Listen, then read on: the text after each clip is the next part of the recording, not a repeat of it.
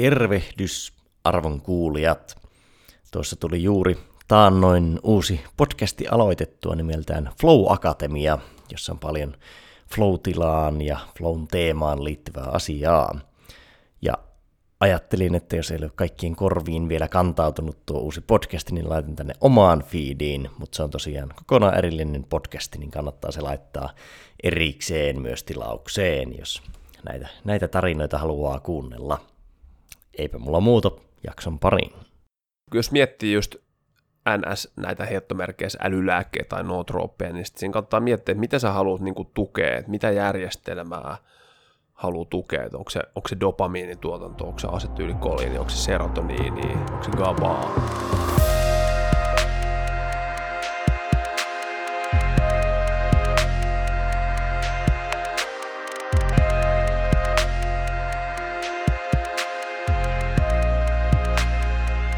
Tervetuloa Flow Akatemian podcastiin, joka keskittyy urheilun, taiteen ja työn huipputekijöiden flow-kokemuksiin ja keinoihin preppautua huippusuorituksiin. Mä oon Jussi Venäläinen ja seurassani Lauri Hegman. Ja ollaan täällä coworking-tila Motorship of Workin mukavassa sohvahuoneessa ja täällä on jo Foodinin herkulliset flow-kaakaot juotu sekä suklaat laitettu tarjolle ja niitä tuossa jo vieras vähän katseli, että meneekö kohta jo liikaa. Ja tuota, vieraana on sitten meillä lääkäri, biohakkereiden käsikirjan ja kaikkien biohakkerikirjojen yksi kirjoittaja sekä biohakkeri kaikessa muussakin toiminnassaan Olli Sovijärvi. Terve Olli. Terve, terve. Terve! Tässä Mad Cookia lainatakseni. Mahtavaa vetää tuota Flowcastia. Hmm tuliko uusi nimi teidän podcast, Flowcast? Sitä, se oli mielessä, mutta se oli jo viety. Se oli viety, niin. Ah, Se on joo, aika suhteellisen geneerinen, mutta tota, hyvässä flows, varsinkin kun sai kaakaota vähän alle ja erityisesti tuota suklaata. Niin. no mikä, mikä on ollut viimeisin flow-kokemus tässä näin? Sukla, suklaan syömistä tai suklaan syöminen pois lukien, niin mikä on ollut viimeisin flow -kokemus? Joo, eilen, eilen viimeksi. Aika, aika hyvin saa niin kuin, indusoitua itteni siihen flowhun ja kirjoitin eilen tota, kirjoitin neljä ja puoli tuntia putkeen. Ja se on aika semmoinen niin kuin vakio, en mä aina, aina niin, kuin niin pitkiä jaksoja välttämättä vedä. Mm. Toki mä nousen välillä seisoo ja jotain tärinälevyä ja vähän liikettä ja tämmöistä. Mutta mut tota niin, se on huikea, että kun pääsee siihen ja sitten huomaa, että, että sit se kaikki aika häviää ja sitten siinä vaan on, että on silleen hetken, että kauas nyt on tässä niin kuin, jossain kohtaa vähän havahtuu siihen ja sitten on silleen, että okei, kolme tuntia meni tässä niin kuin, Joo, ja tuommoinen neljä ja puolen tunninhan on niin kirjoitussessariksi aika pitkä niin kuin yhtäjaksoiseksi. Joo, se oli myös vähän käytännön sanelemaa, että, että mulla oli se about viisi tuntia aikaa, sitten piti käydä hakemaan tuota tytärpäiväkodista ja se, se toimii mulle sika hyvin just, että kun joku tiedätkö, deadline tai joku aikarajoite tai joku silleen, että nyt pitää puskea, niin jos ei nyt ole ihan ylikuormittunut ylistressissä, niin silloin aika hyvin saa, niin pääsee siihen semmoiseen flowhun kiinni. Mm, millä tavalla sä hahmotat flow-tilan? Tästä tulikin jo jonkin verran, että siellä aika, aika katoaa, mutta miten sä, miten sä hahmotat sen? Hyvä keskittyminen siihen aiheeseen, että ei lähde niin kuin rönsyilemään tai että jotain. No siihen tietysti auttaa niin kuin mindfulness-harjoittelu, mitä olen tehnyt niin kuin vuosi, vuosikausia ja ylipäänsä niin kuin meditaatio se, että on ohjelmoinut aivot mm. sellaiseen, että, että siihen pääsee niin kuin helposti. Mutta sitten tietysti niin kuin ympäristö, että ei ole keskeytyksiä, että eilen mä olin esimerkiksi kotona ja sitten mä oon siinä luontomaisema ja sitten vähän kirkasvaloa ja, ja semmoinen niin tietyt, tietyt rutiinit, millä mä tiedän, että, että on hyvin todennäköistä, että pääsee niin kuin siihen virtaukseen ja mulla auttaa niin kuin auditiiviset niin kuin tämmöiset avaimet tosi paljon siinä. Minkälainen? On, Miten siis mennään tuohon, niin kuin, jos ei vielä pompata siihen niin flown edellytysten luomiseen ja mm, vielä jos pureuduttaisiin siihen, että miltä flow sulla tuntuu, minkälainen Aivan. tila se sulle on, miten sä koet sen? Se on hyvä, hyvä tila. Siinä on niin kuin unohtuu murheet ja huolet, jos semmoisia on. Ja, ja tota, oikeastaan kaikki muu. Ja on semmoinen aika vapaa fiilis, vähän semmoinen jopa kelluva. Homma niin kuin rullaa. hyvä, hyvä niin kuin tunnetila on hyvä, että tota, ei ole liian stimuloitunut, koska sen mä oon huomannut, että jos, jos tota, niin, on niin kuin yli, yli hyped, niin silloin ei, ei se, se ei niin kuin onnistu. Mutta sitten jos on taas yli relaxed, niin ei sekään ole, ole hyvä. Mm nyt tuli tämmöistä finglishia niin, mutta ollaan siinä niin sopiva, sopivassa keski, keskitasossa. joo, joo. Et mun oma semmoinen, niin kuin, ehkä motto, mutta tämmöinen näkökanta on ollut tämmöinen kultainen keskitie, tai mä enemmän käyttänyt sitä latinalaisesti aurea mediocritas nimeä, joka itse heijastelee niin kuin musiikissa, mitä mä tuotan tai enemmänkin miksaan. Mä jossain vaiheessa rupesin miettimään, että, että se on itse asiassa aina ollut semmoinen niin kuin lähestymistapa, että, että ei ole niissä ääripäässä, vaan hakee sen semmoisen hyvän niin kuin linjan siihen, ja sitten se heijastelee myös, mikä on se niin kuin tunnetila. Jos sä oot vihanen tai jotenkin niin kuin jollain tavalla turhautunut, ihan turha kuvitella, että pääsee flowhun. Hmm. Eli, eli ne, semmoinen optimaalinen niin kuin tunnetila, että on niin kuin rauhallisen keskittynyt. Niin, että sulla on, sulla on rau, rauha, mutta myös se energia, minkä sä pystyt vaan sitten fokusoimaan Joo. johonkin. Joo. Toimistolla se kyllä onnistuu, mä pystyn niin kuin pääsemään siihen, mutta mä huomaan, että jos siinä on paljon, tiedätkö, tämmöistä vaikka liikettä ja semmoista niin kuin stimulusta, että vaikka, vaikka se ei kuuluisi tai välttämättä näkyiskään, mutta se niin kuin tuntuu se energia, niin se saattaa vähän häiritä, mutta sitten joskus taas, muistan kun me tehtiin tuota käsikirjaa, se on jo nyt yli kolme vuotta sitten niin julkaistu, niin huomasin, että mä jossain vaiheessa pystyin vaan niin sulkee kaiken niin kuin ulkopuolelle, kun piti, tiedätkö, tykittää, että et ihan sama mitä tapahtuu ympäristössä. Toki mulla on vastamelukuulokkeet ja tällaista näin, mutta sitten vaimo saattoi tulla välillä jotain silleen, haloo, niin ei, ei niin kuin mitään rekisteröintiä siitä. Että et kyllä se siihen niin kuin adaptoituu myös. Mutta ei se välttämättä ole semmoinen optimaalinen tila, ja tietysti myös kuluttaa hermostoa. Niin, jos, jos kuitenkin aktiivisesti täytyy blokkailla asioita pois, niin Joo. se, se kuitenkin, vaikka sitä ei siinä välittömästi huomaiskaan, niin kyllä se kuormittaa, kuormittaa Joo. Sitten. Ja sitten varsinkin joku on herkkä, että on oma herkkä autonominen hermosto, on, on tämmöinen sensory processing sensitivity, joka on ihan virallinen termikin, mä rekisteröin ihan, ihan koko ajan kaikkea. Mm. Niin sen takia just se, että sit pystyy niin kun pääsee semmoiseen niin ympäristöön, että ei tuu hirveästi muuta ärsykettä, niin sitten se on huomattavasti helpompaa kanssa päästä, päästä semmoiseen hyvään flowhun. Niin, toihan on varmasti, se on hyvä silloin, kun se ympäristö on optim, optimaalinen silloin, että sitten pystyy käyttämään mm. sen prosessointikyvyn siihen, mitä sulla on välittömästi just käsillä, mutta sitten taas, että jos se on paljon kaikkea huomioitavaa siinä ympäristössä, ja mitkä, mikä ei liity siihen, niin sitten se taas muuttuu taakaksen myötä. Et. Kyllä, ja joskus tota, kyllä jossain kahviloissakin ihan on mahdollista, että jos vaan saa sen niin kuin metelin blokattua ja sitten saa jotain mukavaa äänimaisemaa, niin silloin se saattaa olla jopa semmoinen mukavan niin kuin stimuloivakin tekijä, jos se, jos se ympäristö ja energia on semmoinen hyvä. Mm. Niin tota, mutta se vaihtelee tosi paljon ja päivät on erilaisia ja omat, omat niin kuin fiilikset ja kaikki muut. Tuossa tulikin jotain muutamia esimerkkejä, että minkälaisten aktiviteettien parissa sä pääset parhaiten flowhun, että mu- musiikkia siellä tulikin jo mainittua. Joo, se on niin kuin ylivoimaisesti tärkein Joo. tekijä mulle, että on tosi auditiivinen, että on, on niin kuin muutamia juttuja, että mä kuuntelen elektronista musiikkia erityisesti, niin kuin, jos mä haluan päästä flowhun, niin kuin tämä transe, jos ei ole semmoista hypnoottista, missä on paljon niin kuin toistuvia patterneja, semmoisia jaksoja, että se ei ole liian niin kuin silleen, että mä rupean yhtäkkiä jotain laulaa, vaan että semmoista tosi, tosi niin kuin toistavaa hypnoottista musiikkia, niin sillä, sillä pääsee aika helposti.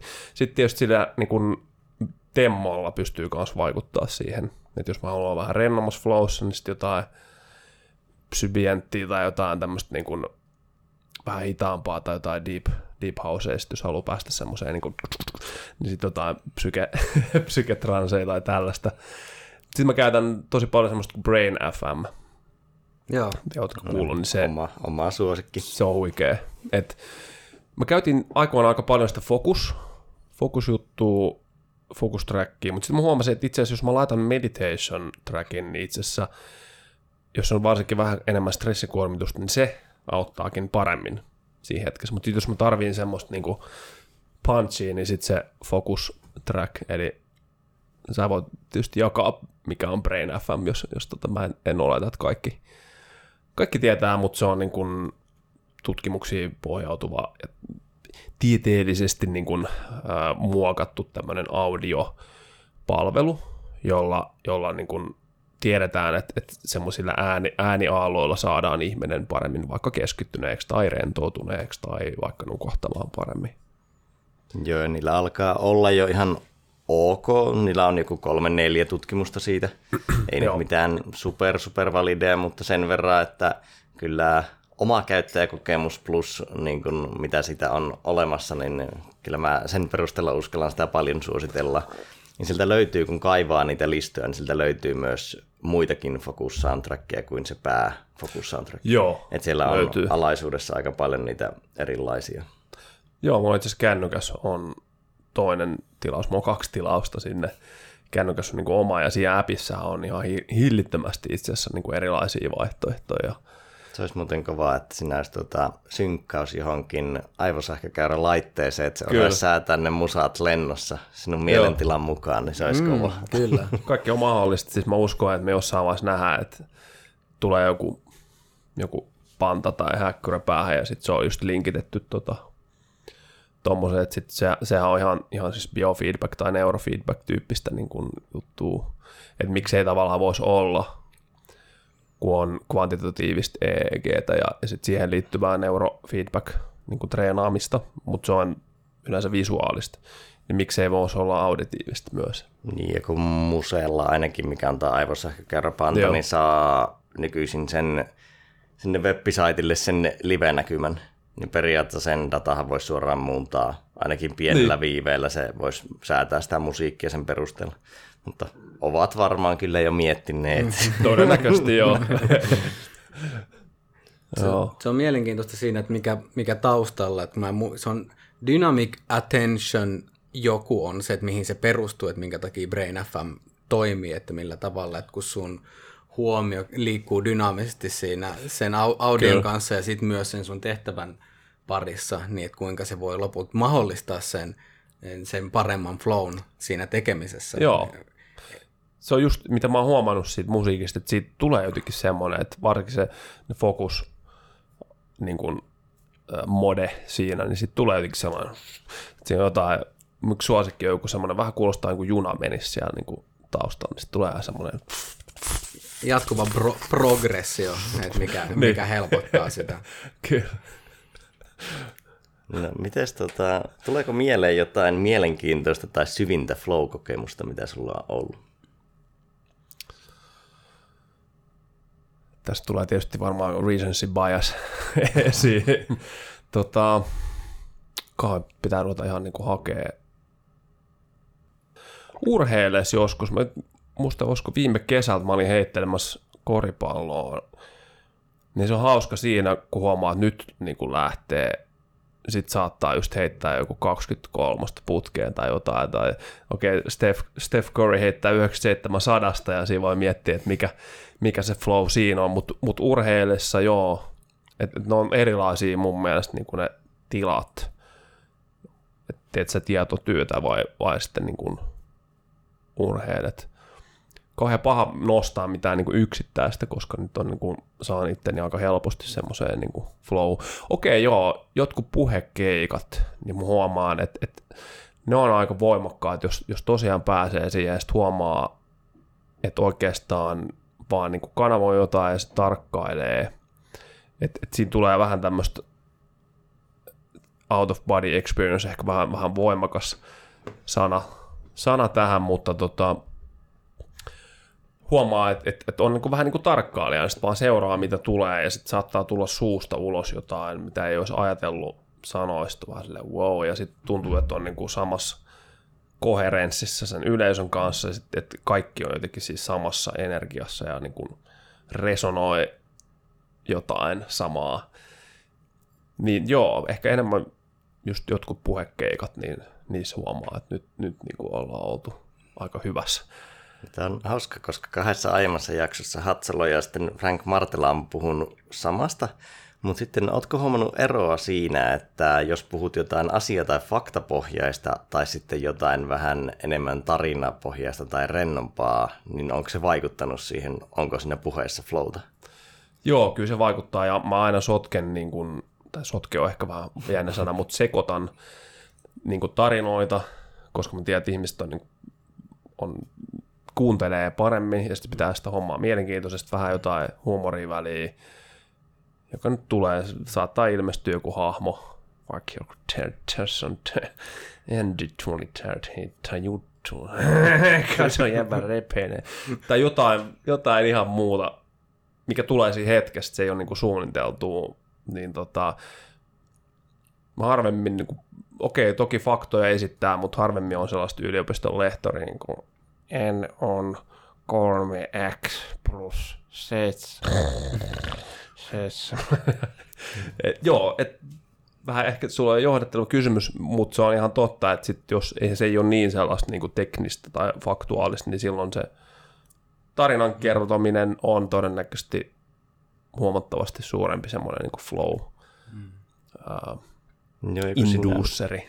Niin, kun siinä on usein tunnetta mukana Kyllä. ja tavallaan joku vahvempi muisto, mutta faktat on faktoja. Että kun just Frank Martella puhuu siitä, että kun hän puhuu paljon tiedepohjaisesti, niin siellä on usein aika eksakteja juttuja ja sitten haluaa tavallaan käyttää tarkkoja sanoja, että onko se ehkä ja tämä on, tässä on minkälainen korrelaatio, mutta sitten vaikka Hatsala Joo. puhuu enemmän motivaatiopuhetyyppistä ja kertoo tosi paljon omaa elämäntarinaa, niin sitten se on tosi paljon virtaavampi. Just näin. Ja se on ihan se rakenne on niin erilainen siinä. Et, et tota, tiedeyhteisössä, niin kuin varsinkin jos rupeaa niin kuin pelkäämään tai jotain, no mitähän mä nyt uskallan sanoa, niin silloin se kyllä on aika hyvä flown tappaja.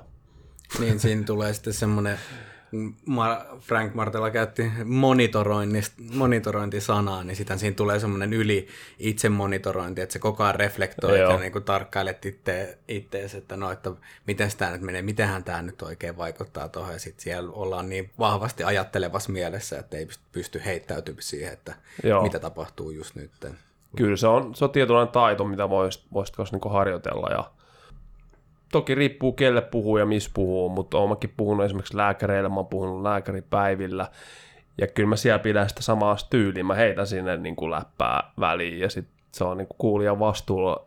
Kyllä se ihmiset nauraa, ja tota, se vähän rentouttaa sitä tunnelmaa, että ei se, ei se niin kuin tarkoita, että vaikka puhuu teknistä asiaa tai näin, että, että välillä ei voisi rikkoa sitä. Niin, koska sehän lopulta kuitenkin nimenomaan sen rentoutumisen myötä helpottaa sen informaation vastaanottamista sitten, että kun Kyllä. Re, sä rentoudut, niin sitten sä pysyt, vi, sun vireystila pysyy yllä ja sitten sun on helpompi Joo. myös niinku muistaa se ja nimenomaan niiden läppien kautta se voi, sä voit yhdistää sitten sen, että ai niin, tässä kohdassa tuli tämä läppä ja sitten sen jälkeen tämä asiasisältö ja sä saat linkitettyä näin. Tuossa oli hauska meidän, eilen katsoin pari vanhaa Biogeosummit puhetta ja jaksoa. Ne en mä muistanut niistä hirveästi mitään, mutta sielläkin just niin kuin katsoin, että okei, tämähän oli ihan hauska, silleen, että se semmoinen itsekritiikki, että, että tästä jos vetää aasen siltaan, niin se, että jos on hirveän itsekriittinen koko ajan, niin se on todennäköistä, että sä et pääse flowhun. Ainakin se on oma kokemus. Kun vähän päästään irti, antaa niin kuin homma mennä, niin sitten kun se itse, itsekriittisyys niin kuin laskee, sen tarvitsee kokonaan poistua, mutta kun se laskee, niin sitten on huomattavasti helpompi päästä siihen virtaukseen. Joo, ja on tuosta ihan tiedettäkin, että kyllä itsekritiikki ja itsetietoisuus on pitkälti dorsalateraalisessa etuaivolohkossa, mm. ja sen aktiivisuus vähenee flow-tilassa. Tai mm. no, aktiivisuus ei vähene, jos sä pyrit olemaan koko ajan itsekriittinen, mutta vaikka kun verrattu freestyle-räppäreitä, jotka laulaa valmiita lyrikoita versus freestyle, niin. niin silloin se dorsolaterinen etuaivolohko on vähemmän aktiivinen, ja silloin ne tavallaan päästään irti tuossa voi myös miettiä, että sit jos sä oot hyvin dopamiinistimuloitu, niin se on, se on vaikeampaa. Jos sä vedät pannun kahviin ja kaikkea muuta mahdollista niin dopamiini eritystä lisäävään, niin sit se, se ei ole ehkä niin helppoa. Jos sä meetkin enemmän, mentiin jargoniin, mutta jos sä meet enemmän sinne asetylikoliini alueelle, niin sit se on, on itse asiassa helpompaa päästä kanssa siihen flow. Ainakin on itse se huomannut. Liikaa kahvia, niin Bye bye flow. Ja toi, toihan on itse asiassa aika mielenkiintoinen pointtaus, koska monelle voisi lähtökohtaisesti olla ajatus siitä, että no, että ää, kofeiini stimuloi mua, jolloin mulla on sit, että se parantaa mun edellytyksiä siihen, että mä voin tehdä asiat tosi tehokkaasti ja virtaavasti. Mutta se, että se ei... Sopivasti. Niin, so, joo, sopiva, mutta se just, että mm. sitä, että, että jos ajatellaan, että tämä on lineaarisesti, kun mitä enemmän kofeiiniä, niin sitä enemmän flowta, niin nyt sitten tank, tankataan, mutta sitten lopulta on ehkä paljon stimuloituu energiaa, mitä on vaikea keskittää mihinkään. Niin se... Mm. No, se on aika, tuo tuli jo aiemmin mieleen, kun puhuit sitä vireystilasta, että se on sellainen, että ei ylivireä, vaan rauhallinen, niin monillahan on assosiaatio siihen, että sitten on ahkera, kun on hirveästi virtaa. Mm. Kyllä se näin ehkä jossain tehtaassa ja suorittavassa työssä onkin, mutta sitten ajatustyössä niin se alkaa äkkiä rikkomaan. Ja monillahan käy just niin, että ne on alivireisiä, sitten ne tuuttaa sen pari kuppia kahvia, ja sitten ne on semmoisia ylivireisiä kahvitsombeja. Joo, ja sitten tulee hirveät laskut sen jälkeen. Toki ihmiset on yksilöllisiä, mutta mut, tota niin, siitä päästään, että mikä voisi olla järkevää. Mä ainakin on itse löytänyt tavan esimerkiksi juoda kahvia, niin mä niin mikroannostelen sitä pitkin päivää. Että, että koko ajan on niin pikkasen semmoista, mä tunnen vähän sitä, mutta sitten jos mä vetäsen vaikka jonkun tupla espresson kerralla, niin sitten menee silleen raketti ja sitten tulee semmoinen vähän, öö, niin se ei ole hyvä. Joo, tässä olinkin just menemässä tähän niin kuin työn flow-teemaan. Me jo tähän, tässä vähän niin kuin alettiin päästä sinne vauhtiin tuossa. Ja halusin tästä jutella, koska aika moni, kun mä oon puhunut flowsta ja työstä, niin tuota, on sanonut, että juttelehan Sovijärven Ollin kanssa. Niin tuota. Mutta miten, niin kun, miten sä rakennat oman työn flowta? Että sulla on nyt työpäivä tiedossa, vaikka Joo. kirjoituspäivä, niin miten sä lähdet rakentamaan sitä? No se lähtee ihan siitä, kun mä herään ja on tietyt rutiinit ja se, että aloittaa päivän niin kuin samalla tavalla. Et joskus, kun teki paljon vastaanottotyötä ja oli niin uupunut, niin silloin mä torkutin aina, kun oli univajeessa koko ajan, mutta nyt yleensä nousen tai herää ilman kelloa, ellei sitten ole joku selkeästi aikaisempi herätys. Me me sinne sänkyyn lojumaan, nousen saman tien ja sitten mä tiedän, että okei, mulla on näitä ja näitä juttuja, ja tämä saa mun niin elimistön toimimaan hyvin, mutta tulee niin hyvä, hyvä energiataso, mä tiedän sen niin aika varmasti. Sitten jos miettii ihan, että tavallaan miten mä rakennan niin sitä työpäivää, niin mä hoidan vähän semmoisia tylsiä juttuja alta pois. Tai heittomerkeistä tylsiä, ne voi olla hyvin tärkeät. Sähköpostit, verkkokurssiset, vastaaminen, ne saattaa itse olla hyvinkin mielenkiintoisia välillä, välillä tosi monotonisia. Ja sitten mulla on joku päivän niin kun selkeä äsken, mitä mä haluan tehdä. En mä nyt ota niin paineet, jos mä nyt en saa suoritettua tätä, niin mä huomaan, että se, se luo taas sitten semmoista jännityttä. Mutta mä hoidan semmosia niin kun, semmoista sälää alta pois. Ja sitten sanotaan, että vaikka mulla on nyt Biokkerin flunssa oppaan, niin kun tänään mun pitää tehdä kymmenen sivua. Niin kuin esimerkiksi eilen mulla oli tavoite, mä teen 10 sivua, mutta 12 saan tehtyä, mikä oli ihan hyvä. Niin tota, sitten sit mä niinku teen niitä tiettyjä juttuja. Okei, mä sanoin, että mua ei saa häiritä, varsinkin jos on toimistolla. Teemu heitti, että laita joku kello, että milloin sua saa häiritä tuohon. Ei, nyt ole vielä, vielä tarvinnut testaa. Ja sitten mulla on, on tota, Pomodoro Timeout-niminen tota, ohjelma. Siinä on niinku mikrotauot ja sitten makrotauot. Mä oon ajastanut silleen, että 30 minuutin välein on niin mikrotauko 45 sekuntia, ja sitten mä yleensä teen jotain jumppaa tai liikettä. Sen saa kyllä pois, että jos on, jos tiedätkö, semmoista super, sitten mä huomaan, että mä usein saatan ihan, en mä edes ajattele, mä klikkaan vaan skip, ja sitten mä vaan jatkan sitä. Ja makrotauko on niin kuin viisi minuuttia tunnissa. Sitäkään mä en aina pidä. Jos on oikeasti tosi hyvässä virtauksessa, niin mä saatan vielä ohittaa sen, mutta mä huomaan, että jos mä sitten liian pitkään vaikka on jossain tietyssä asennossa ja en liiku, niin se häiritsee. Ja sitten rupeaa kehossa tuntumaan. Eli se on itse asiassa fiksumpaa vähän jaksuttaa sitä noin. Ja tuo on vaikea, koska meidän aivoille ja mielelle, niin jos on hyvä keskittymisen vireystilaa, niin 90 minsa on semmoinen, minkä tai kaksikin tuntia pystyy keskittyä hyvin, mutta se taas keholle alkaa olla aika pitkä aika. Joo. Niin sen takia no mikrotauot on tosi hyvä idea, että on tommosia kunnon minitaukoja. Joo, ja siinä mulla on tietyt jutut, mitä mä teen. Meillä on Vibration Plate, siis tärinän levy, mä menen siihen ja teen siinä jotain kyykkyä tai vähän niin kuin liikuttelen Et sille, että saa niin kuin kehoon liikettä ja erilaisia asentoja, mitä on se normaali kirjoitusasento esimerkiksi, niin se pitää kyllä tosi hyvin aivot, aivot vireessä. Sitten tietysti teknologisia häkkejä, että meillä on, on tota toimistolla Viewlightin neurogamma, joka se on vähän niin kuin laittaisi tota, Teemun sanoi laserkokainia tota, aivoihin. Ja Ari, Arin, Arinan Teemusta on puhe. Arinan Teemu, joo. Se on ihan hauska. Ja se on, se on kyllä hämmentävän niin kuin, Ja tämä laserkokaini on käytännössä siis... se on niin kuin fotobiomodulaatio, että siinä on niin kuin punaista valoa, infrapunavaloa, tai itse asiassa tuossa laitteessa on punaista valoa, joka tulee sekä intranasaalisti että sitten tiettyihin osiin, että esimerkiksi etuaivolohkoon ja sitten tänne parietaalilohkoille. Semmoinen häkkyrä laitetaan päähän 25 minuuttia on se tota, ohjelma, ja se kyllä niin kuin lisää merkittävästi aivojen energian tuotantoa, se on, se on mielenkiintoinen niin kuin teknologia. Ja ne on itse asiassa nyt julkaistu ihan tutkimuksia, ja ne on todella laadukkaat tutkimuksia, mitä ne on tehnyt. Että ne on enemmän ollut Alzheimerin taudin ja Parkinsonin taudin niin kuin hoidossa. Ja hämmentäviä tuloksia siellä. Mutta sitten ihan myös, myös niin kuin tietotyöläisille, niin kaikenlaisia juttuja on, ja mielenkiinnolla niin kuin kokeilee niitä. Mä hukkasin jo sun alkuperäisen kysymyksen. Ei, Niin kuin ihan- ihan, lähti täysin, täysin asiassa. Joo. Tota, mä voisin heittää välikysymyksenä semmoinen, että puhuit siitä, että otat siihen aamulle semmoista sälätekemistä, niin onko se tavallaan semmoista vähän niin kuin vauhdin ja dopaminin hakemista siihen työpäivään, mm. koska se voisi myös ajaa reaktiiviseen tilaan, että kun saa vaikka paljon viestejä, että olisi vähän niin kuin muiden ohjauksessa eikä omassa mm. ohjauksessa.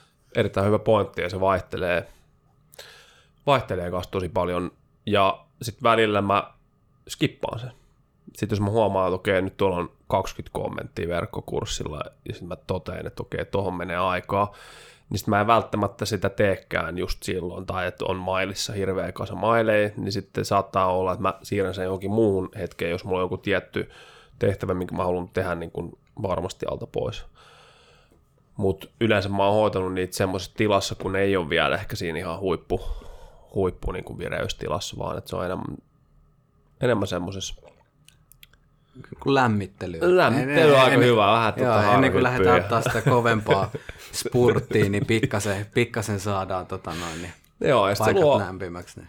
luo semmoisen, että, että, että se on jännä, mitä niin kuin muodostuu, että, että mulla on tosi tarkat rutiinit, mitä mä teen just aamulla, ja herään sitä sähköhammasharjasta, mä yläkertaa, me tärinälevylle, otan punavaloa siinä samalla, me syvä kyykky on siinä muutaman minuutin, sitten vähän just liikuttelen kehoa, sitten menen takaisin alas, sitten rupean nesteyttää itteeni, katon vähän Oura-dataa ja, ja tota, Biostrap-dataa ja Garmin-dataa, ihan vaan, että et, kiinnostaa tosi paljon data. Ja sitten pystyy tietysti katsoa, että okei, että on kuinka kuormittavaa on ollut ja miten se suht vertautuu, miltä musta tuntuu kehossa ja ainahan ei, ei suinkaan vertaannu. Mm. Mutta välillä, välillä ja sitten tietysti pitkäaikaistrendi on, on niinku kiinnostavaa. Sitten mä katson aina NBA-koripallotulokset, se on mulle semmoista niinku, se jännitystä Lakersia fanita ja sitten se on aina vähän semmoista, että siitä saa kanssa ihan kiva dopaminin boosti. Yes, voitti. Sitten pitää katsoa vähän koosteita ja mä usein siinä aamulla, aamulla niin kuin, tota, viihdytä itteeni. Mä katon, katon jotain niin kuin muutaman minuutin matsikoosteita ja vähän semmoista, tiedätkö, re, rentoa ja sitten äh, painan infrapunasaunaa, mä sieltä teen meditaatio yleensä 15 minuuttia ja välillä tulee hikiä, välillä ei. Sitten kylmää suihkuu ja rasvakahvi tekoa ja sitten voi, voi lähteä liikenteeseen. Säädät sä, ton, kun sulla on sitä dataa ja sitten intuitiota myös oot paljon kehittänyt, niin säädät sä miten paljon sitä työpäivän sisältöä sen mukaan, miltä sulla aamulla tuntuu, plus miltä data näyttää? Vaihtelee tosi paljon, esimerkiksi nyt ei ole pystynyt oikein, kun on pitänyt niin kuin tahkota.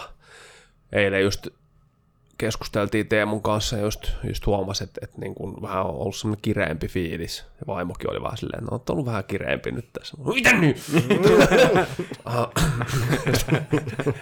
ja lapsi on myös hyvä barometri, että meneekö käämi. Eilen, nyt jaan kun on niin hauskoja esimerkkejä. Eilen tota, mä ajattelin, että meidän niin kuin antaa hyvää suukot ja näin, ja sitten Lilja siinä niin kuin, vähän jo ehkä puoli unessa, sitten menen silleen niin kuin, tai pusuun, niin kyynärpäät, tiedätkö, nenää, sitten mä silleen, ihan meni käämit. Silleen, aivan käämit, tajut, että se on lapsi. Haloo, todennäköisesti vähän unessa se reagoi vaan siihen, että mä, mä olisin tullut kutittaa sitä. Mm. Mutta sitten sieltä tulee turpaa. niin sitten huomaa, että, että ne on hyviä tämmöisiä testejä, että meneekö hermot tämmöisessä, niin tietää, että okei, nyt menee vähän niin kuin kireellä. Taas mä lähdin jonnekin siihen sun kysymykseen, mutta vaihtelee siis tosi paljon ja, ja siis ei voi toimia kuin robotti. Nyt on HRV 60 hyvä, tänään kirjoita 10 sivua. Vaan että pitää elää sen, sen hetken mukaan aina ja aina ei pysty niin kuin suorittamaan. Ja oma heittomerkeissä ongelma on ollut se, että mä pystyn niin kuin suorittamaan ja mä pystyn niin kuin pistämään limiteille, mutta sitten se heijastelee vähän sit siitä ja sitten rupeaa, tulee vähän kireeksi ja menee semmoista pyöreästä olemisesta vähän semmoista kulmikkaaksi. Kuulostaa erittäin tutulta. Siunaa se kirous, niin. että pystyy tekemään, mutta sitten sinä on äkkiä ollaan sillä rajoilla. Ja sitten se, että koska tajuu niin kuin lopettaa. Et käsi, kä, käsikirjaa, kun mä tein tai tehtiin, niin siinä mä vedin koko ajan vähän niin kuin överiksi. Ja mä en niin kuin osannut lopettaa, että nyt olisi ehkä hyvä hetki. Että et lopeta hetkeä aikaisemmin, kun ajattelet, että joku asia on niin kuin valmis. Toi voimaguru Pavel Tsatsulinnun ja mm. treenaamisessa, että always leave gas in the tank, mikä on Kyllä. mulle ainakin henkilökohtaisesti ollut treenaamisessa ihan semmoinen mullistava just siinä, että et, et ei tarvi aina ajaa sinne loppuun asti, niin sitten sille ei totta kai saa yhtä seksikkäitä ja hienoja lyhyen ajan tuloksia, mutta sitten sä pystyt paljon paljon kestävämmälle pohjalle rakentamaan se, mitä hyvä. sä ikinä teetkään. Tosi hyvä. Itselläkin meni vuosikausi, että oppi ton että kun tuli aina ta- tauttuu ihan täysiä joku crossfit-setti tai näin, ja nyt itse asiassa on vielä paremmassa kondiksessa, kun on just harjoittanut tämmöistä filosofiaa, ja niin kuin vähemmän on enemmän, ja, ja niin kuin, et, et, itselle toimii useammin, mutta mut niin kuin vähemmän mm. kerralla. Joo, ja sitten työnteossa se on, että vaikka loppuiltapäivästä huomaan itsellään niitä hetkiä, kun sitten tulee semmoinen, että kello on puoli viisi ja viideltä on mulla sääntö, että lopettaa työt ja sitten on vielä, että no teinkö nyt yhden asian vai saanko nuo kaksi asiaa tuosta. niin, niin, sitten, tota, sitten se saattaa vähän niin kuin mennä ylikierroksille. Joo. Ja se on tosi kuluttavaa, kun sä, se menee semmoiseen pieneen puskemismoodiin. Oh. Et se, että jos pystyy tekemään vielä rauhassa, niin se menee, mutta jos menee vähänkin, siinä on semmoinen tietty limiitti, milloin se alkaa käymään niin kuin moninkertaisesti kuluttavaksi. Ainakin se oma niin kuin, tuntuma siihen on, miltä se vähän niin kuin mielessä ja aivoissa tuntuu sen työnteon jälkeen, niin joskus tulee just semmoinen pikku ylikurotus, ja se tuntuu, vaikka se olisi lyhyenkin kestonen, niin se saattaa olla tosi kuormittava. Se on vähän kuin eksponentiaalinen se käyrä siinä, että, että, että jos sä lisäät siihen vielä kolmannen, niin se ei ole vaan niin kuin, sitten tulee 1, 2, 4, 8, 16, niin poispäin. Eli, eli se niin kuin, joo, mä pystyn samaistumaan tuohon, tuohon niin kuin ihan täysin. Et, et mä usein teen silleen, että mulla on semmosia niin työjaksoja, että se ei ole vaan joku 24. Ensinnäkin mä oon niin todella aamuuninen ja iltavirkku. Näin, niin mun, mun työpäivät saattaa olla vaikka 12.4 ja sitten se saattaa olla 7.10 illalla. Riippuen tietysti mitä tapahtuu niin kuin kotona ja perheessä. Tai sitten se saattaa olla vaikka niin kuin 12.7. Vaihtelee tosi paljon, ei mitään niin semmoisia että et se menee ihan niin kuin muun elämän ja niin kuin perhe-elämän ja kaiken muun niin kuin tavallaan sen, sen niin kuin, että se, se tavallaan johtaa sitä ja sitten tulee niin kuin muut asiat. Toki työ on sovittu ja toki puhekeikka tuolla ja mm. tuolla ja kuvataan jotain tällöin ja tällöin, niin ne on tietysti eri, eri asia, mutta se, että pystyy niin kuin adaptoitumaan ja mukautumaan ja muokkaamaan sitä omaa tekemistä, niin se on, se on mun mielestä niin kuin se myös lievittää sitä stressiä tosi paljon.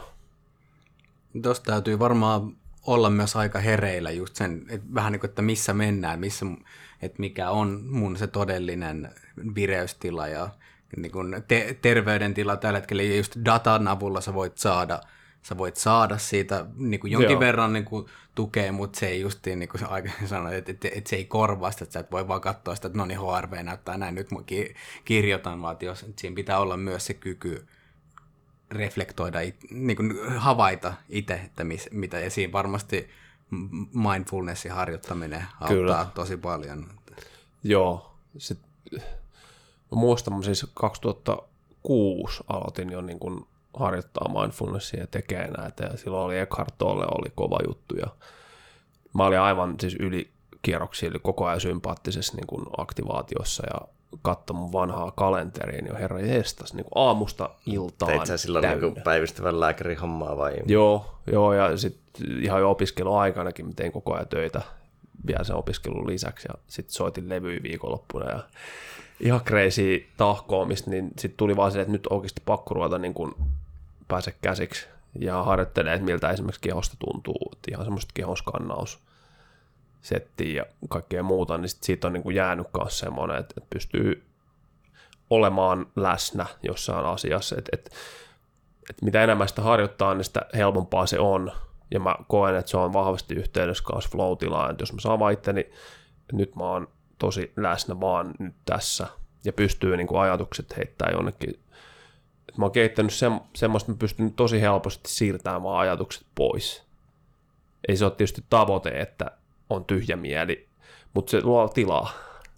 Joo, ja se, se tyhjä mielihän tulee monesti siitä, että kun sä keskityt tosi vahvasti johonkin asiaan, niin sen myötä, että kun se, mihin sä keskityt tietyllä tavalla, sen data täyttää sun mielen, niin silloin mikään, siellä ei ole ikään kuin tilaa mm. millekään ylimääräiselle ajatukselle tai ylimääräiselle prosessoinnille. Kyllä. Ja just, että mindfulness-meditaatiossa, niin siinä harjoitetaan nimenomaan keski, keskittymistä, irtipäästämistä ja tämmöistä kokonaisvaltaista havainnointia, mitkä on kaikki olennaisia tekijöitä myös flowssa, että niin kuin nimenomaan Joo. niitä, niitä ää, mekanismeja ja tekniikoita, että millä myös päästään siihen flow-tilaan.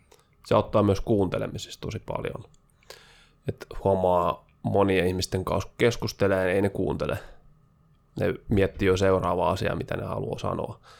Et se, se on ollut yksi tär, parha, niin kuin siis tärkeimmistä työkaluista itselle, vasara ja tota, sanan lisäksi. ei vai, että joku sanoo, että ei saa käyttää työkalusanaa, että se ei ole, se on finglishia. Se, se, kei, pitää sanoa keino.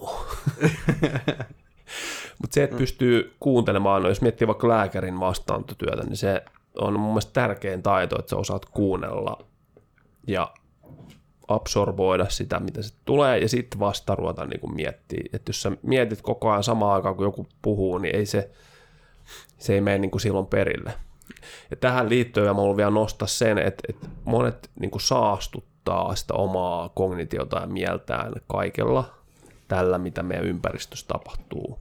Ihan lähtien uutisista, somesta, siis ihan mistä tahansa, niin se, se vie sitä kapasiteettia ja niin kuin resurssia sieltä omasta mielestä. Et mä muistan, mä jossain vaiheessa lopetin, mä, en kat, mä lopetin TVn katsomisen 12 vuotta sitten. Mä en ole kattonut TVtä. Et ainoa, mitä mä katon, on NBA-korismatsi yleensä iltaisin, ja sekin on niin kuin subscription, ja se on, se on rentoutumista mulle. Ja samalla semmoista vähän heimo, heimoenergiaa, tai sitten jos, jos haluaa katsoa spesifisti jonkun asian jostain.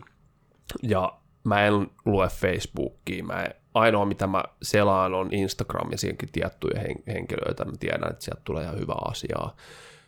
Facebookiin mä asensin semmoisen newsfeed eradicator, eli mä en edes pääse. Sieltä tulee joku kiva mietelause siihen. Eli kun ihmiset ne ei edes tajuu, että kuinka paljon ne vie sitä kapasiteettia ihan vaan sille, että ne koko ajan absorboi kuin sienet. Sanon ihan niin kuin suoraan niin kuin paskaa.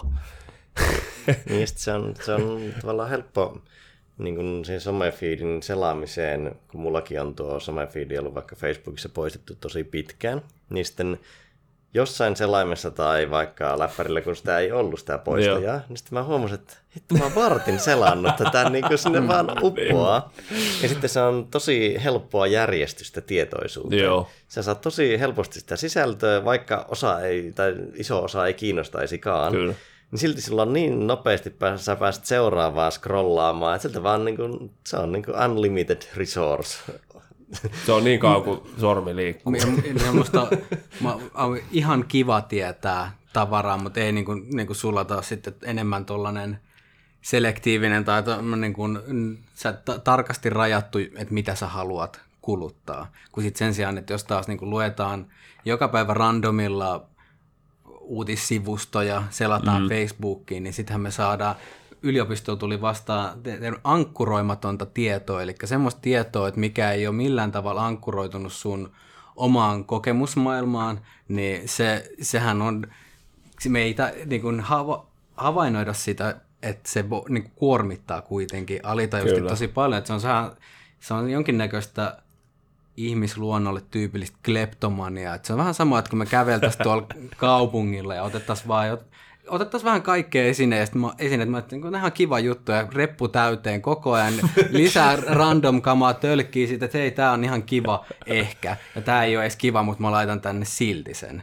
Niin se, siinä tulee ehkä sitten vähän samanlainen ilme, että hyvä. alkaa reppu painamaan. Ja sika hyvä. Joo, no sitten se periaatteessa... repun siellä painaa vähän pääkopassa. Just näin. Niin joo, meidän periaatteessa alitajunnassahan koko ajan niin record-nappula päällä. Mm.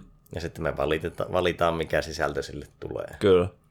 Mä huomannut ton, että aina mitä mä niinku selaan YouTube ja siellä mulla on tietyt jutut, että päästään taas siihen NBA ja korikseen tai sitten siellä on jotain teidän puheita tai mitä nyt väliin tulee, mutta väliähän sieltä tulee jotain ihan ihmeehdotuksia sen niin feediin. Niin kyllä mä huomaan, että välillä menee sieltä, että sitten on silleen, tulisiko nyt joku oikeasti, mikä kiinnostaisi tuolla? Sitten mä, ei kun nyt oikeasti. nyt, tää, nyt tähän luuri lähtee. Niin se on hauska pois. se heräämisen hetki. Ja sille, mm. ei perhana nyt. ja sitten kun katsoo ihmisiä tuolla, siis ihan periaatteessa missä vaan, niin se on kaikki silleen, varmaan todella hyvät peukalolihakset, tai sitten etusormilihakset, millä nyt selaakin, mutta niin kuin, ja sitten kun on hetki aikaa, vaikka hissi. Mä oon miettinyt, että välillä mä heitänkin jonkun, jollekin ihan random tyypille jonkun vitsi tai sanoo vaan, että, että, että tota, mennäänkö ylös. Jotain tämmöistä, koska ihmiset on, ne on kaksi sekuntia puhelin. Niin, siinä on just se, että koskaan ei ole ollut helpompaa paeta tylsyyttä, mikä, mutta mikä on vaan sitten esimerkiksi luovuuden kannalta niin, ja yleensäkin henkisen hyvinvoinnin kannalta ne tyhjät hetket on ihan mm. äärimmäisen olennaisia, mutta sitten me madalletaan sitä meidän kapasiteettia sietää sitä, että sit jos joka kerta kun se iskee se tylsyyden hetki, että me ei, me ei saada jotain ulkoista stimulusta, niin sitten siinä vaiheessa me kaivetaan se meidän tuttu ja turvallinen stimuluspatteri sieltä Just ja sitten sen jälkeen voidaan ladata dataa to, sieltä. Mä tartun tuohon tyhjä hetki tilaan, koska se on just mitä ihmiset tarvis. Et hauska analogia on tästä mun mieleen vahvasti se yksi vanha ystävä, yksi Sami, niin tota, pohdittiin niin kuin, se, se oli silleen, että, että, että jumalauta, että, että asunto, joku, no tässä on tämmöistä hukkatilaa, silleen, mikä helvetti hukkatila, että sehän on vaan niin kuin luksusta, että sulla on tilaa siellä, että ihan kun sekin pitäisi täyttää, tiedätkö, kaiken maailman mööpeleillä. Ja sama homma se on niin kuin mielen kanssa. Sä täytät sen silleen, että ei vahingoskaan pääsisi vaikka käsiksi omiin tunteisiin. Tai... Joo, ja ne pitää ehdottomasti pitää pois. No, no, no, no, no, no. Naval Ravikantilla oli tosi hyvä esimerkki siitä, että kun porukka meditoi ekaa kertaa elämässään, ja vaikka tekee sen 450 niin se vähän samalla niin kuin avaisi sen inboxin, sähköposti inboxin, missä on 100 000 lukematonta mailia, ja sitten tulee sellainen hullu tsunami. Tavallaan ne koko elämän vähän niin kuin tunteet ja ajatukset, mitä ei ole käsitellyt, Joo, se... vyöryy päälle tuosta tyhjyydestä täytyy vielä heittää se, että, että japanilaisessa designissahan on kähin niin tyhjyyden estetiikka. Että, mm. se, että se tyhjyys on nimenomaan osa sitä, vaikka että kun sä su- suunnittelet äh, sisustat. Ja niin se tyh- tyhjyys on tietyllä tavalla sisustuselementti, eikä semmoinen, että mikä pitää vaan mahdollisimman niin nopeasti eliminoida. Mm. Tai Mutta, täyttää just. Niin, ja, ja, ja, ja, ja tuohon tota, 50 kun se tuhannen sähköposti-inboxi aukeaa, niin mä luin olikohan se Gardenista niin artikkeli, missä just kysyttiin, että niin kuin, is mindfulness making us sick, missä, missä sitten toimittaja kertoi siitä, että kuinka hänelle, että kun hän, hän rupesi tekemään mindfulnessia, niin hänelle, hänelle tuli niin kuin tosi ahdistava olo ja kaikin puolin työläs, työläs fiilis ja alkoi ihmeellistä niin kuin kelaa mm. tulla ja niin kuin ajatteli, että tämä on niin kuin mindfulness. että tämä jollain tapaa aiheuttaa mulle tänään. Vaik- ja sitten kun se avasi siinä tarkemmin, että elää super hektistä elämää, että on niinku mm. niin kuin ikään kuin jatkuvan kiireen ja paineella. Mä, mä siedän stressiä tosi hyvin ja tämä on mulle hyvä. Mutta sitten kun mä istun tälle ala, niin kuin aloille, niin sitten alkaa tulla niin kuin mm. epämiellyttäviä tuntemuksia. Että tästä täytyy olla jotain vikaa tässä tekniikassa, että tämä tekee jollain Just tapaa niin kuin mulle pahaa, vaikka oikeasti se voi olla se hetki, että milloin sä ensimmäistä kertaa tuut jollain tapaa tietoiseksi siitä, että missä sun keho ja mieli menee. Ja sitähän pystyy vetää aika pitkää pun, mittari punaisella, mutta sitten jossain vaiheessa seinä tulee vastaan, sitten ne on näitä burnout-tapauksia, kun Kyllä. pudotaan seisovilta jaloilta naamalta ja alas. Oho, että sitten kun se keho ja mieli lopulta sanoo, että hei dude, nyt, nyt riittää. Et, niin kuin, me ollaan annettu näitä varoitussignaaleja, mutta sitten niitä ei ole tullut, niin mm. nyt, nyt sitten. Tyypillisesti, joo. Tosi hyvä analogia tuolla oli se, kun mun hieroja kertoi siitä, että sitä pyydettiin assemblylle että se pitäisi siellä semmoisia 10-15 minuutin hierontoja, niin se kieltäytyi sen takia, että jos porukka tulee tosi pahoilla niskaa hartiajumeilla, kuten moni siellä tulee, niin käymään hieronnassa ja niitä hierot, yritetään hieroa tosi nopeasti, niin todennäköisesti ne lähtee pahemmassa niin kuin jumissa ja kiputilassa takaisin, koska paikat alkaa vähän aukeamaan, niin se tilanne ei helpota yhtään. Niin tavallaan vähän samaa tossa. Mm. Että jos sä otat semmoista pientä pilkahdusta tuntemuksia mieleen ja ajatuksiin, niin se ei niin kuin heti kyllä auta, mutta pitkän päälle rupeaa tekemään muutosta. Indeed. Joo, toi on tyypillistä. Tosi täytetään se kaikki hetki jollain. Se on tietysti helppo reflektoida, kun on ollut siinä. Onneksi aika nuorena niin kuin tajunnut, että hetki, että ei tämä nyt toimi ollenkaan tämä homma. Hei, palataanko tota työpäiviin? Tuossa käytiin vähän niin kuin työpäivän pohjia, mutta miten se tota sitten niin kuin, no mennään vaikka työympäristöön. Sä tuossa heti alkuspiikeissä jo lähit sinne vähän pureutumaan, niin mennään nyt niihin, että miten sä luot sen hyvän työympäristön. Joo. Meillä on tosi hyvä miellyttävä toimisto, jossa on paljon pehmeitä, niin kuin pintaa paljon kasveja. Ei, ei ole kauheasti sellaisia kovia muotoja, se on taidetta ja ylipäänsä niin kuin hyvä energia. Ja se tietysti se energia tulee myös ihmisistä.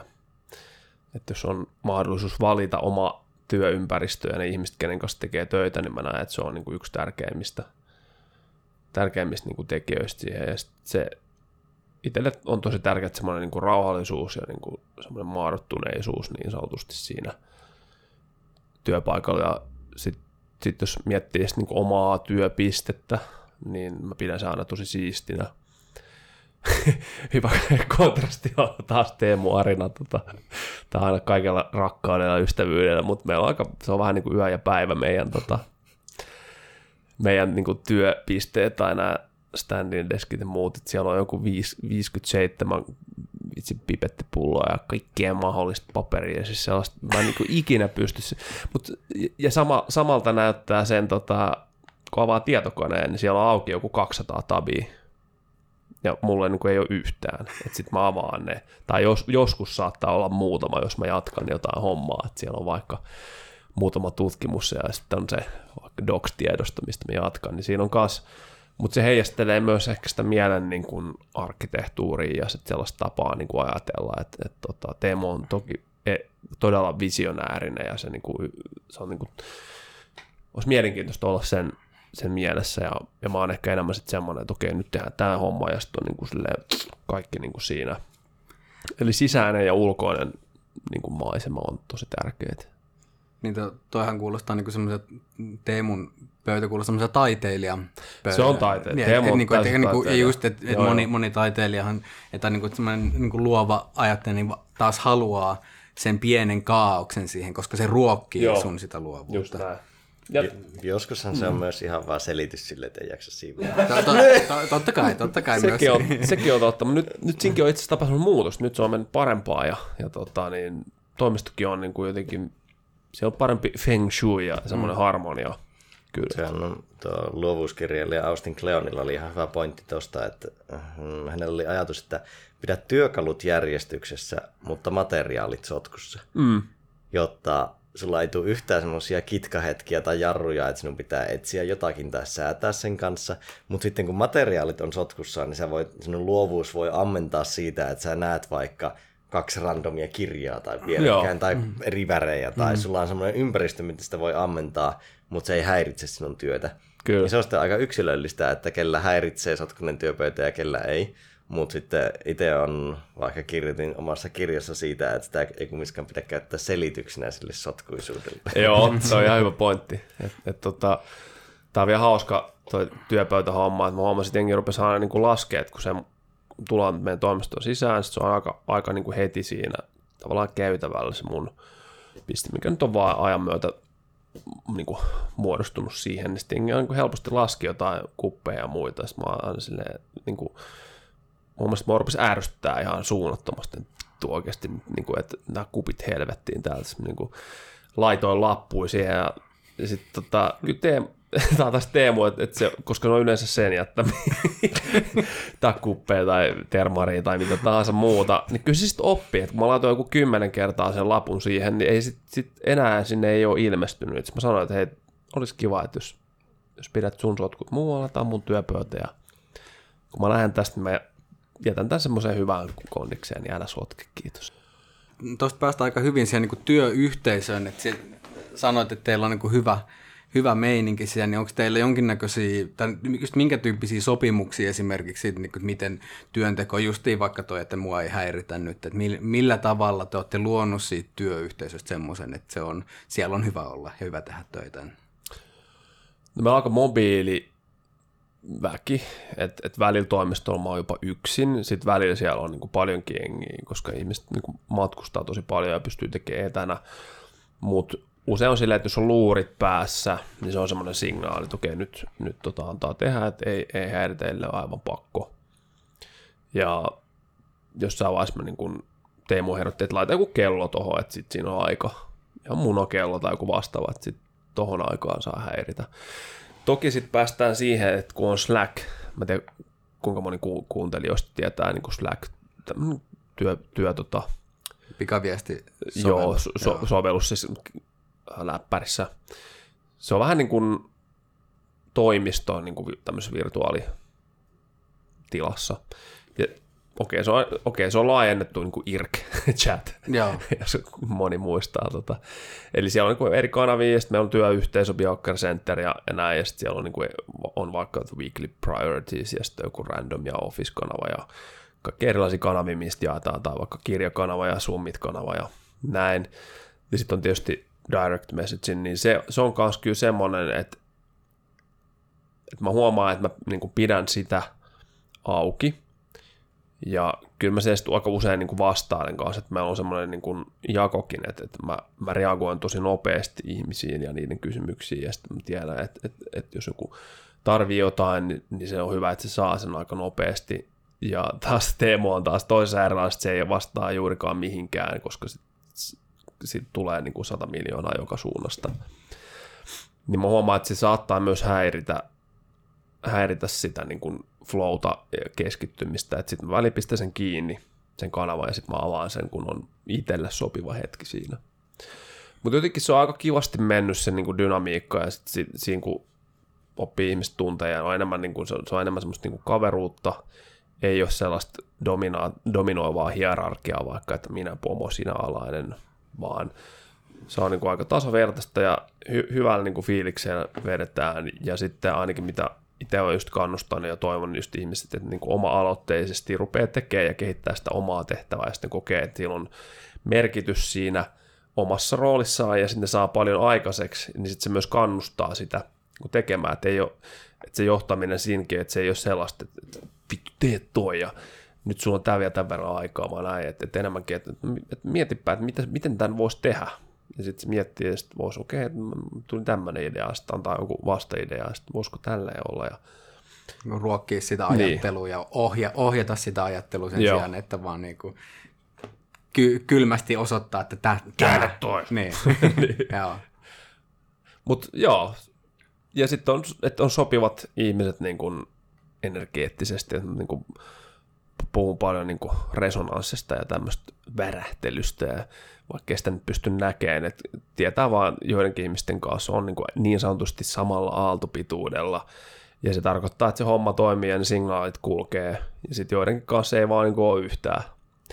Ja meillekin on tietysti semmoinen kiitollinen asema, että me niin halutaan paljon töihin ja sitten just haastellaan erilaisia ihmisiä ja sitten vaan yhdessä tehdään päätöstä Teemun kanssa, että okei, tämä on itse aika hyvä, että, että, että olisiko mennyt tarvetta ja näin ja sitten sit se ihminen tulee siihen ja näin. Hmm.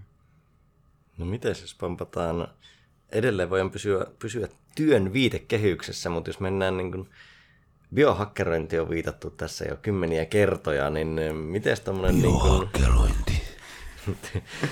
Niin miten työn, työn flown biohakkerointi, jos mennään, voidaan pysytellä myös aika basicissa ja yleisissä, että ei mennä hirveän spessuihin juttuihin, niin mitä siellä kentällä teet itse kautta, mitä suosittelet?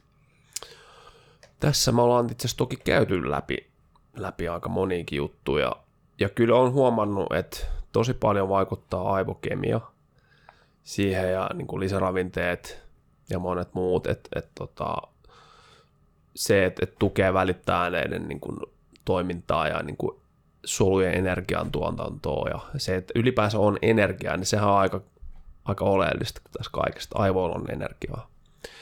Niin kyllä yksi parhaista on ollut ihan siis, tota, jos miettii ketoosia, ketogeeninen ruokavalio ja se, että on koko ajan energiaa käytössä. Ketoaineet on huomattavasti tehokkaampaa energiaa aivosoluille muun muassa. Muistan, kun jossain vaiheessa siirtyi siihen, niin huomasin, että kyllä niin kuin se tehokkuus, tehokkuus lisääntyi huomattavasti. Ja sitten toisaalta tähän liittyy myös verensokerisäätelyn hallinta. Kun ei tule verensokerin nousuja ja laskui, niin silloin se vaikuttaa oleellisesti siihen, että miten hyvin pääsee flowhun ja miten hyvin on niin kuin työtehoja että nämä on oikeastaan niin kaksi tärkeintä asiaa. Et, et sen takia meidän työosiossa tuossa käsikirjassa on ollut kaksi niin kuin järjestelmää, mihin me halutaan vaikuttaa. Toinen on verenpaine. Sen takia me esimerkiksi tuota suolaa, suolaa tässä vedät, varsinkin keto, ketogeenisessä ruokavaliossa, niin se suolan tarve on aika iso. Ja mä huomaan, että jos vähän tuntuu, että nuutuu, niin suolaa kehii. Ja sitten toinen on tämä verensokerin säätelyn hallinta, eli kun on tasainen verensokeri, siellä ketoaineet kivasti rullaa ja rasva palaa, niin se homma toimii myös aivoissa. Jos ne homma kyllä pari kertaa on tullut sellainen pitempi ketosijakso pidettyä, niin sinne kyllä huomaa sen ajattelun kirkastumisen. Että mä huomaan sen eron jo, jos vetää vaikka aamun pätkäpaastolla tai ei vedä. Että mulle ehkä keholle sopii paremmin, jos minä syön aamupalaa, mutta niin ajattelun kannalta Joo. paastoiminen toimii paremmin. Mutta sitten siinä on vielä semmoinen selkeästi huomattava ero, jos on ketoosissa. Mutta mä oon huomannut sen, että se on ollut aika epäkäytännöllinen niin sitten itsellä ylläpitää. Ja tuntuu, että mä tipun tosi helposti, vaikka olisi niin kuin monenkin viikon ketoositaustalla.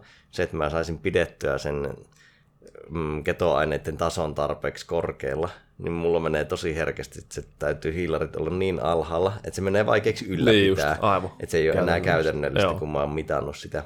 Niin tuota, sitten on tullut selkeästi luovuttua, että en ole ruvennut muuttamaan elämää, plus sitten sitä on tultu vähän puolisolta joskus palautetta, että hiukan rajoittaa tuota yhteistä niin. eloa ja vaikka ruoantekoa, plus ihan niin kuin ulkona syömässä käymistä. Joo. Niin sitten mä oon ehkä mennyt enemmän semmoisella semi vähän hiilarisella.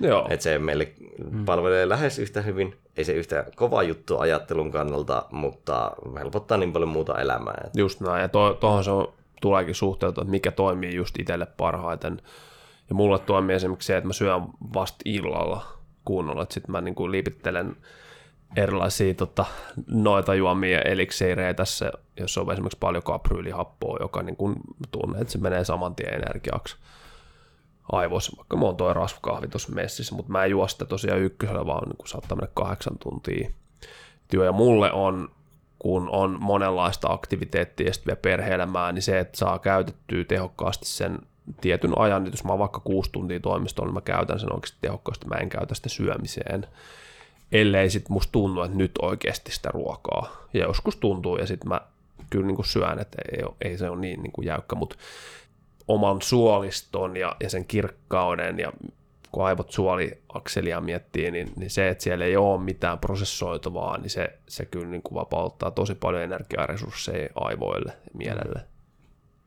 Ja siinä, siinä mielessä just viimeiset kolme vuotta on käytännössä pätkäpaastunut about joka päivä.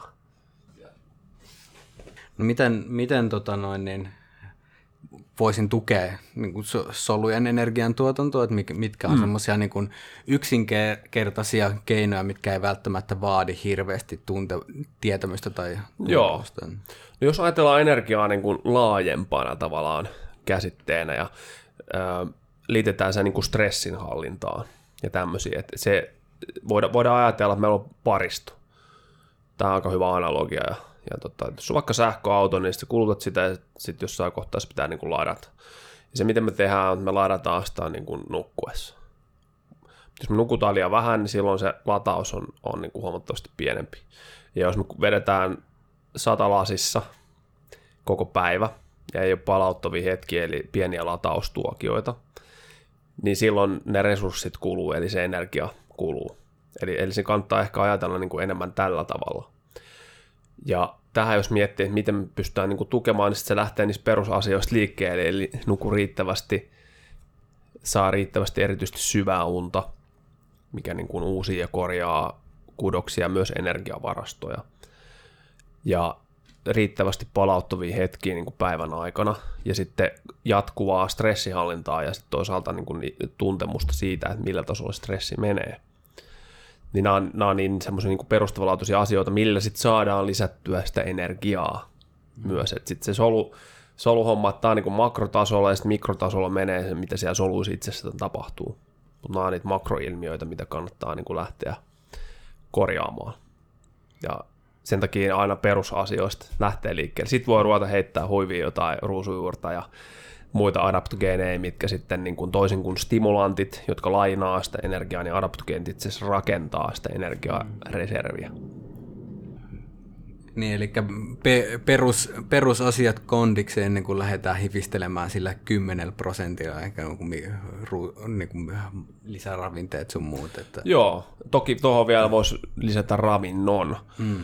Että sä voit syödä energiatuotantoa niin kuin tukevaa ravintoa tai sitten sä voit syödä sellaista, joka vie sulta energiaa. Ja tämä on ihan tosi yksinkertaisesti niin kuin ajatella se, että jos sulla on täysiä ruoka-aineita, josta puuttuu kaikki mahdolliset koodit, ja ne on kasvanut ravinnerikkaassa maaperässä, ja, ja niin kuin mielellään luomulaatuisia, niin niissä on, niissä on enemmän energiaa kuin sellaisissa, jotka on ultraprosessoituja marketin hyllyllä kolme kuukautta niin kuin viruneita, kuolleita, niin sanottuja ruoka-aineita niin mä luulen, että jokainen niin kuin tajuu tämän, että mikä ero niissä on. Ja, ja niin kuin toinen on käytännössä, niin kuin se, jos puhutaan tästä energiasta ja värähtelystä taajuuksista, niin on tosi sellaista niin kuin pientä, ja toisessa on niin kuin huomattavasti enemmän sitä enemmän energiaa ja värähtelyä. Niin silloin valtava vaikutus. Sitten toisaalta myös siihen, mitä, miten se ajatus kulkee, miten työ sujuu. Mitä vielä niin semmoinen detailikysymys tuosta kahvista, kun sä sanoit, että se just et juo ykkösellä sitä, niin onko kehon helpompi, onko se kestävämpi tapa prosessoida kehollista, että sitä ei tuu semmoinen niin täyslastillinen, vaan että justiin pikkuhiljaa. Joo. Se voi ajatella, että, että toki tässä on yksilöllistä niin kuin herkkyyttä, on kohtalaisen herkkä kofeiinille, ja sitten on tämmöinen hidas metaboloja, että se säilyy myös systeemissä vähän pidempään ja näin, että, että se vaikutus, että, että, että okei, että haluatko vetää sitten niin 0 2,9 sekuntia ja, ja sitten tota, kuluu energiaa huomattavasti enemmän vai vedätkö vähän niin kuin hitaammin sen ja sitten pääset kuitenkin sen niin kuin maaliin. Että, että se, se, että mihin sä niin kuin ta- käytät sitä, mihin sä tarvitset. Et jos on joku, että pakennut jotain leijonaa, niin silloin sun kannattaa vetää ykkösellä se mm. tupla espresso ja sä saat nopeasti sitä virtaa, mutta sitten sun pitää myös ottaa se takaisin palautuu. Eli oikeastaan mm. kaikessa voi ajatella niin kuin näin, että, että quick fix, nopea korjaus, nopea energia, niin kyllä se vaatii, että se sit, niin kuin saadaan takaisin jostain. Tai jos sitä ei saada, niin sitä se tarkoittaa sitä, että se meidän paristo kuluu. What goes up must come down. Niin. Ja mitä nopeampi nousu, niin sitä jyrkempi lasku. niin. Että okei, okay, päästään nopeasti sinne, mutta sitten tullaan myös täyspudotus alas. Mm. Miten kahvin kanssa, kun se on kumminkin niin kuin yleisin nootrooppi kautta ravinne ainakin Suomessa, niin tota, onko muita suosituksia siihen kuin, että sen voisi vetää vähän hitaammin tai pienemmissä annoksissa? On lisää teaniinia se kahvi. Niin siitä on ainakin kolme tai neljä laadukasta niin tutkimusta, että nimenomaan kofeiini, teaniini yhdistelmä on, on niin todella hyödyllinen niin kuin tasapainoisemman tai niin kuin, äh, tasaisemman fokuksen saamiseksi. Eli se teaniini tasoittaa niin, niin kuin piikkejä, mitä se kofeiini aiheuttaa. Ja teaniini tiedetään myös, että se niin kuin indusoi alfa-aaltoja, jotka liitetään enemmän tämmöiseen niin kuin rentoutuvaan tilaan, ja se lisää verenvirtausta. Ja flow. Ja flowta, mm. joo, just näin, ja lisää typpioksidin tuotantoa, eli verisuonet laajenee ja, ja näin poispäin, että siitä on tosi paljon hyötyä. Et mä muistan, kun mä Teaniinin bongasin joskus kuusi vuotta sitten, niin, niin ne kaikki mun kahvikrassit loppu siihen. Joo, mä, mä pystyn allekirjoittamaan kanssa, että teaniini, teaniini ottaminen kofeiinin kanssa myös kofe, aika her, herkkänä kofeiinille, kun on, niin on kyllä ehdottomasti parantanut just sitä tasaisuutta siinä, että se ei ole niin äkkijyrkkä nousu, äkkijyrkkä lasku. Joo, käytännössä... Huomannut, kun on mm. suositellut, varsinkin kofeiiniherket sanoo sitä, että ne hyötyy tosi paljon teaniinista. Ja mä oon itse sanottanut sitä niin, että tavallaan kofeiini tarjoaa sitä energiaa, mutta sitten se teaniini auttaa kohdistamaan sen energian. Mm. Ja, että se ei ole semmoinen... Mm. All over the place, vaan sulla on niinku parempi fokus, että sä saat semmoisen jonkinlaisen uoman, mihin kohdistaa sitä vireystä Joo, todella hyvin, hyvin sanotettu, että toi on, on kyllä, täytyy ottaa lainaukseen toi. Ja examine.com on tainnut nostaa tällä hetkellä kofeiiniteanini-kompon ehkä ykköseksi niin kuin suositelluksi nootrooppikomboksi kautta niin kuin muistipuolella ja jopa itse asiassa voimatreenin puolella. Joo painonnostajilla on tutkittu, että ne on pystynyt keskittymään niin hyvin sillä kombolla. Pystyn allekirjoittamaan noin kaikki, kaikki tota, osiot tuossa ja se on myös nostettu Biokerin käsikirjan työosiossa, siellä älylääkkeet Notropin osiossa. Ja itse asiassa meiltä on nyt tulossa Bikers Brain Food Guide-kirja, vajaa 300 sivuinen niin kuin aivoruokakirja. Se on tulos englanniksi, niin siellä on nootropea käyty ja kyllä se vaan vitsi vanha kunnon kofeiini plus teaniini, niin, niin se, vaan, se vaan menee siellä tosi korkealla. No tuosta juuri sopivana aasin siltana olinkin kysymässä, että miten nootrooppipuolella, niin mitä siellä semmoisia muutamia nostoja tai suosituksia. Ei meidän tarvitse ehkä tässä käydä niitä mm. syvästi läpi, mutta jos joku haluaa tutkia, ja kun joku haluaa tutkia, niin Joo.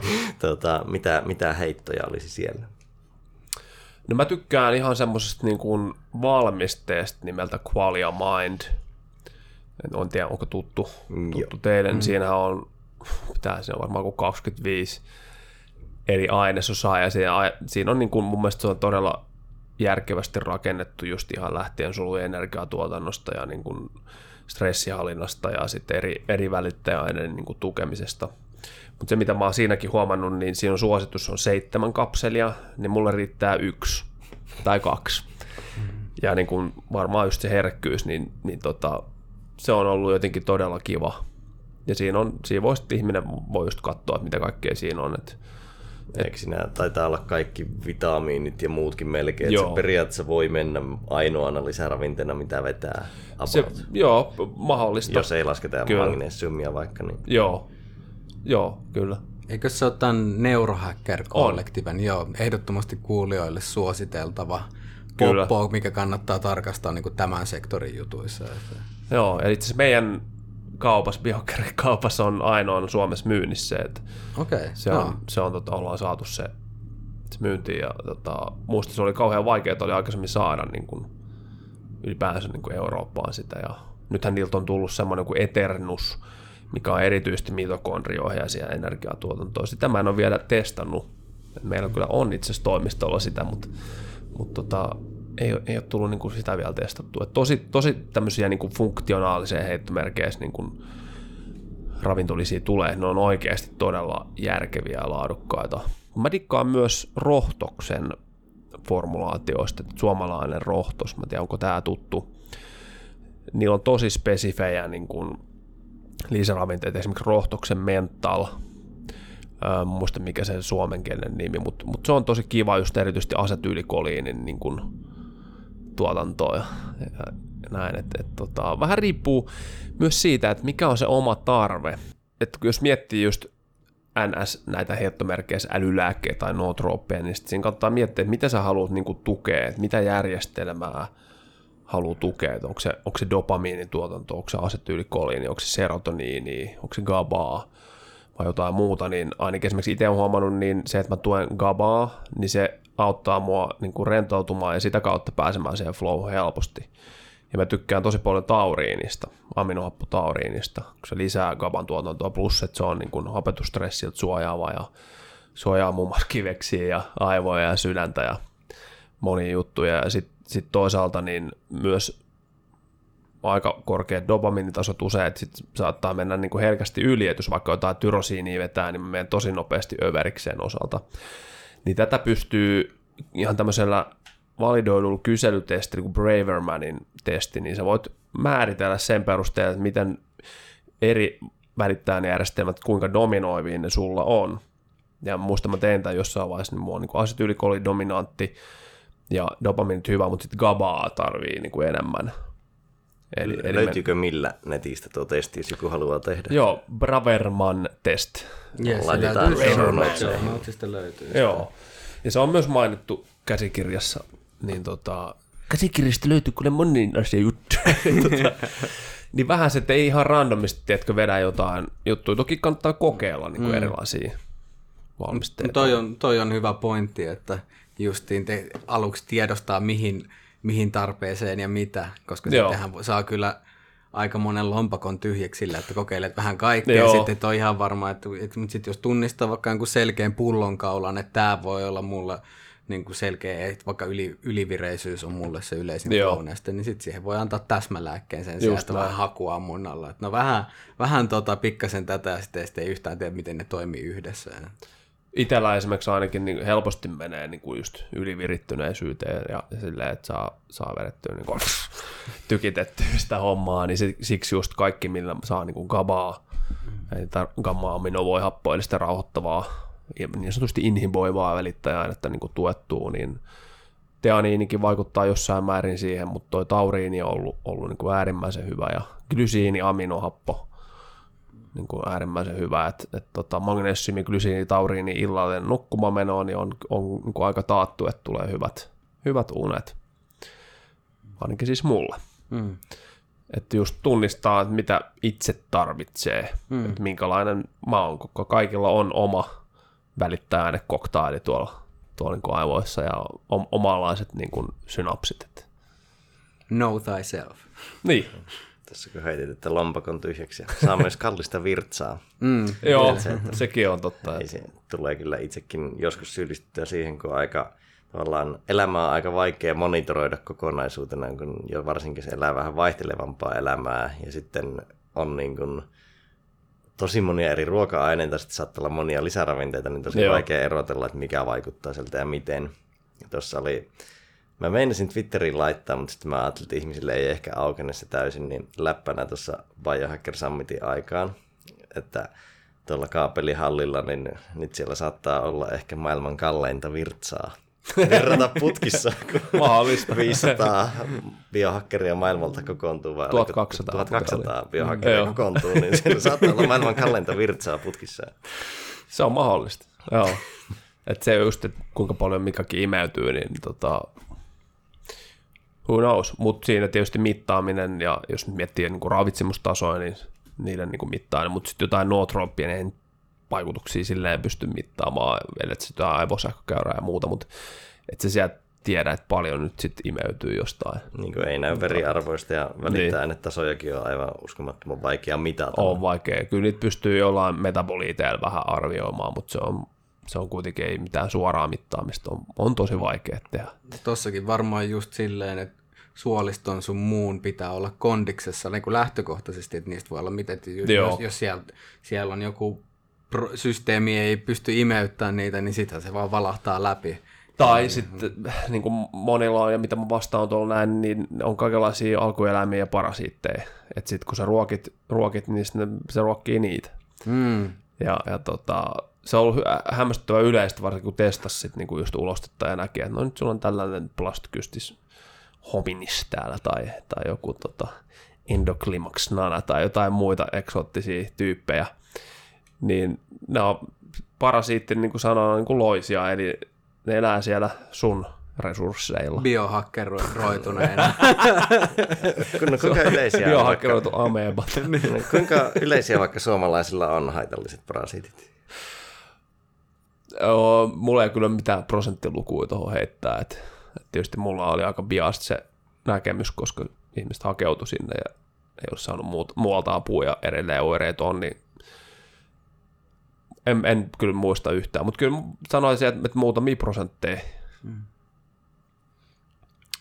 Jepsistä. Mutta sitten voitaisiin vielä tässä siirtyä hieman musiikkiin, minkä mainitsit al- alkuvaiheessa sun tärkeimmiksi Flow-kanavista. Ja sä ilmeisesti sä, sä tuotat musiikkia. Ja Öö, va- en, en tuota musiikkia, mutta teen miksauksia. Niin, sä teet, eli, DJ. DJ. Joo, kyllä. DJ Olli S. Joo, Joo. joo, kyllä. Se on ollut vuodesta 2003. Jeps. Niin mitäs, millä tavalla kuvaisit niin kuin flowta DJ-hommissa? Se on, se on huikea, että kun pääsee siihen käsiksi, mutta se, se vaatii aina niin kuin interaktion siihen niin kuin joukkoon, tai i- yleisö on musta väärä sana, koska sit se asettaa jotenkin, että nyt mä esitän jotain, vaan siihen niin kuin ihmismassaan, mitä siellä on. Huikein setti oli, oli niin kuin viime vuonna Natural High Healing festareilla, kun jengi tanssi siellä niin kuin pitkin maita ja mantuja. Ja se oli kyllä sellainen vitsi flow-kokemus. Ehkä tämä oli se, kun sä kysyit multa, mikä on niin kuin ollut, niin voi herra jestas. Siis niin, niin kuin kaikki samassa niin kuin resonaatiossa ja sitten tiedätkö, pisti vaan seuraava biisi ja ties just tasan, että nyt mä pistän ton ja nyt lähtee tätä energiaa ja niin kuin tuommoista, fuh. Oli- Se oli, itse- itse olin tätä todistamassa kautta kokemassa ja tota, oli hauska, kun siellä en enää mahtunut sillä rakennuksen sisällä tanssimaan. Se oli semmoinen rakennus, missä ei ole seiniä, mutta on niin katto ja lattia, niin tota, sitten piti siirtyä siihen asfaltille ja mulla oli vähän luistavat kengät, niin sitten mä vedin paljain jaloin reivasin asfaltilla. Niin oli vähän kovaa jaloille, mutta pystyi tanssimaan tarpeeksi nopeasti. Oli pitoa. Si- siinä voi, äh, tuommoisessa setissä varmaan sitten sulle ei voi olla ihan hirveän selkeätä playlistia, että millä sä lähdet, so, so, tai niinku, niinku järjestystä ehkä, niinku, että sä päivää aikaisemmin, miten me järje tässä. Mm. Kyllä se voi olla. Ja itse asiassa tossa mulla oli Okay. aika, aika, aika hyvä, koska mä tiedän, mulla on, on tietynlainen niin kyky hahmottaa sitä niin kuin tilaa ja sitten tavallaan nähdä vähän niin kuin tulevaan myös, mm. että mitä se voisi olla. Ja sitten kun mä pystyn siellä niin kuin mentaalisella tasolla luomaan, mä pystyn näkemään, että miltä tämä homma niin kuin näyttää ja mitä siellä tapahtuu, ja sitten siihen sovittaa sitä musiikkia. Joo, mutta välillä sitten se menee ihan uusiksi koko playlist, huomaa, että ei, tämä ei nyt niin kuin, toimi ollenkaan, ja sitten ihan vaan täysin niin kuin, sitä hetkeä. Mutta se on hyvä olla jotain pientä niin kuin, struktuuria, vaikka että vähän millä aloittaa, ja sitten on niin kuin, että okei, nyt, nyt tämä kaari voisi olla tällaista, ja sitten voisikin heittää jotain tällaista. Että kyllä se esimerkiksi tuossa setissä se loppu lähti menee ihan, ihan silleen, nyt tulee tota, ja sitten voit, hei, sä voit soittaa vielä puoli tuntia lisää, vaan selvä, ja tuolta. Ja, tota. Niin, että siinä on hyvä, hyvä olla se, se perusrunko, minkä, mikä luo mahdollisuuden sille improvisaatiolle, että Joo, lukee sitä yleisöä kuitenkin, koska joskus Kyllä. se, että sä oot Joo, joo, varannut näin. tiettyyn kohtaan pari bangeriin, mutta sitten okei, okay, porukka vielä vähän niin kuin lämmittelee vasta, niin sitten sä pystyt vähän Joo. sen mukaan. se on just, just näin, että se on tietysti taito, mitä sitten niin kuin vuosien saatossa pystyy niin hioa ja on todellakin anti-flow-kokemuksia ja siinä vaikuttaa tosi paljon just se paikka ja ihmisten energia ja kuinka paljon promilleen veressä ja onko sulla Antti Tuiskuu soittaa Jep. tällaisia, mutta sitten mä, oon- oon karsinut ne, nyt nyt soitan tosi harvoin missään, että sitten on tommosia oikeasti, mitkä resonoi isosti sitten semmosia tapahtumia. Ja sitten tietysti jos tekee jonkun miksauksen, että mulla on ollut semmoinen show nimeltä Aurea Mediocritas, joka on tämä The Golden Mean, eli se kultainen keskitie, niin se on ollut vuodesta 2005. Mä pyöritin, mä pyöritin Friskiradiosta aika pitkään, mutta sitten sieltä tuli semmoinen niin klausuuli, että mä en saa jakaa Mixcloudiin sitä enää. Niin sitten mä oon, no selvä, että, että nyt taas loppuu mun hommat 13 vuoden jälkeen siellä, koska mä haluan antaa ihmisille sitä niin kuin, että saa, että mä en, en pysty niin kuin menemään sit siihen, että se on vaan yksin oikeudella jonnekin Niin, kyllä. radiolle, niin niitä on, on niin kuin kuunneltavissa Mixcloud facebook.com kautta DJ Olli S. Fin muistaakseni. Niin ne on sitten semmosia kahden tunnin niin kun, trippejä, jotka mä oon sitten miettinyt niin kun, ja rakentanut aika huolella, jotka mä sitten tietysti miksaan niin kun livenä. Ja nyt ihan viimeisiä settejä mä oon sitten laittanut niin kun Instagram-liven. Ja jengi voi sitten niinku fiilistellä sitä siinä samalla. Ja sitten mm. mulla tulee semmoinen olo, että mulla on nyt ihmisiä, jotka kuuntelee, että se ei ole vaan, että mä soitan vaan niinku nyt itselle. Mm, vaan se on itse asiassa ollut ihan hauska. Ja sitten jengi voi vähän kommentoida ja sitten saa jaettua sitä fiilistä siitä. Joo. Minkälaisia tyylejä sä soitat? Oli S-style, mutta siihen sisältyy niin kun lähtien ihan niin kun ambientista ja tämmöistä psybientistä. Se on usein ihan semmoista alkua. Sitten on niin kuin deep housea vahvasti sellaista tosi hypnoottista deep housea.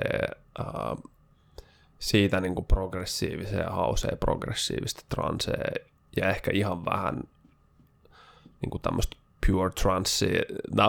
Tämmöisiä jargonitermejä, jotka ei välttämättä niin kuin lajia seuraamattomille hirveästi sano, mutta sellaista niin kuin, että siellä on joku punainen lanka ja semmoinen niin kuin tietty kaari ja tarina, mitä niin kuin seuraa. Mä tykkään myös, niin kuin, että ei ole vaan jotain, mä soitan vaan tätä tyyliä sen kaksi tuntia vaan, että, että, että se lähti, siinä on joku, joku kaari. Draaman kaari. Joo. Ja niin kuin se on niin kuin enemmän semmoinen niin kuin tarina.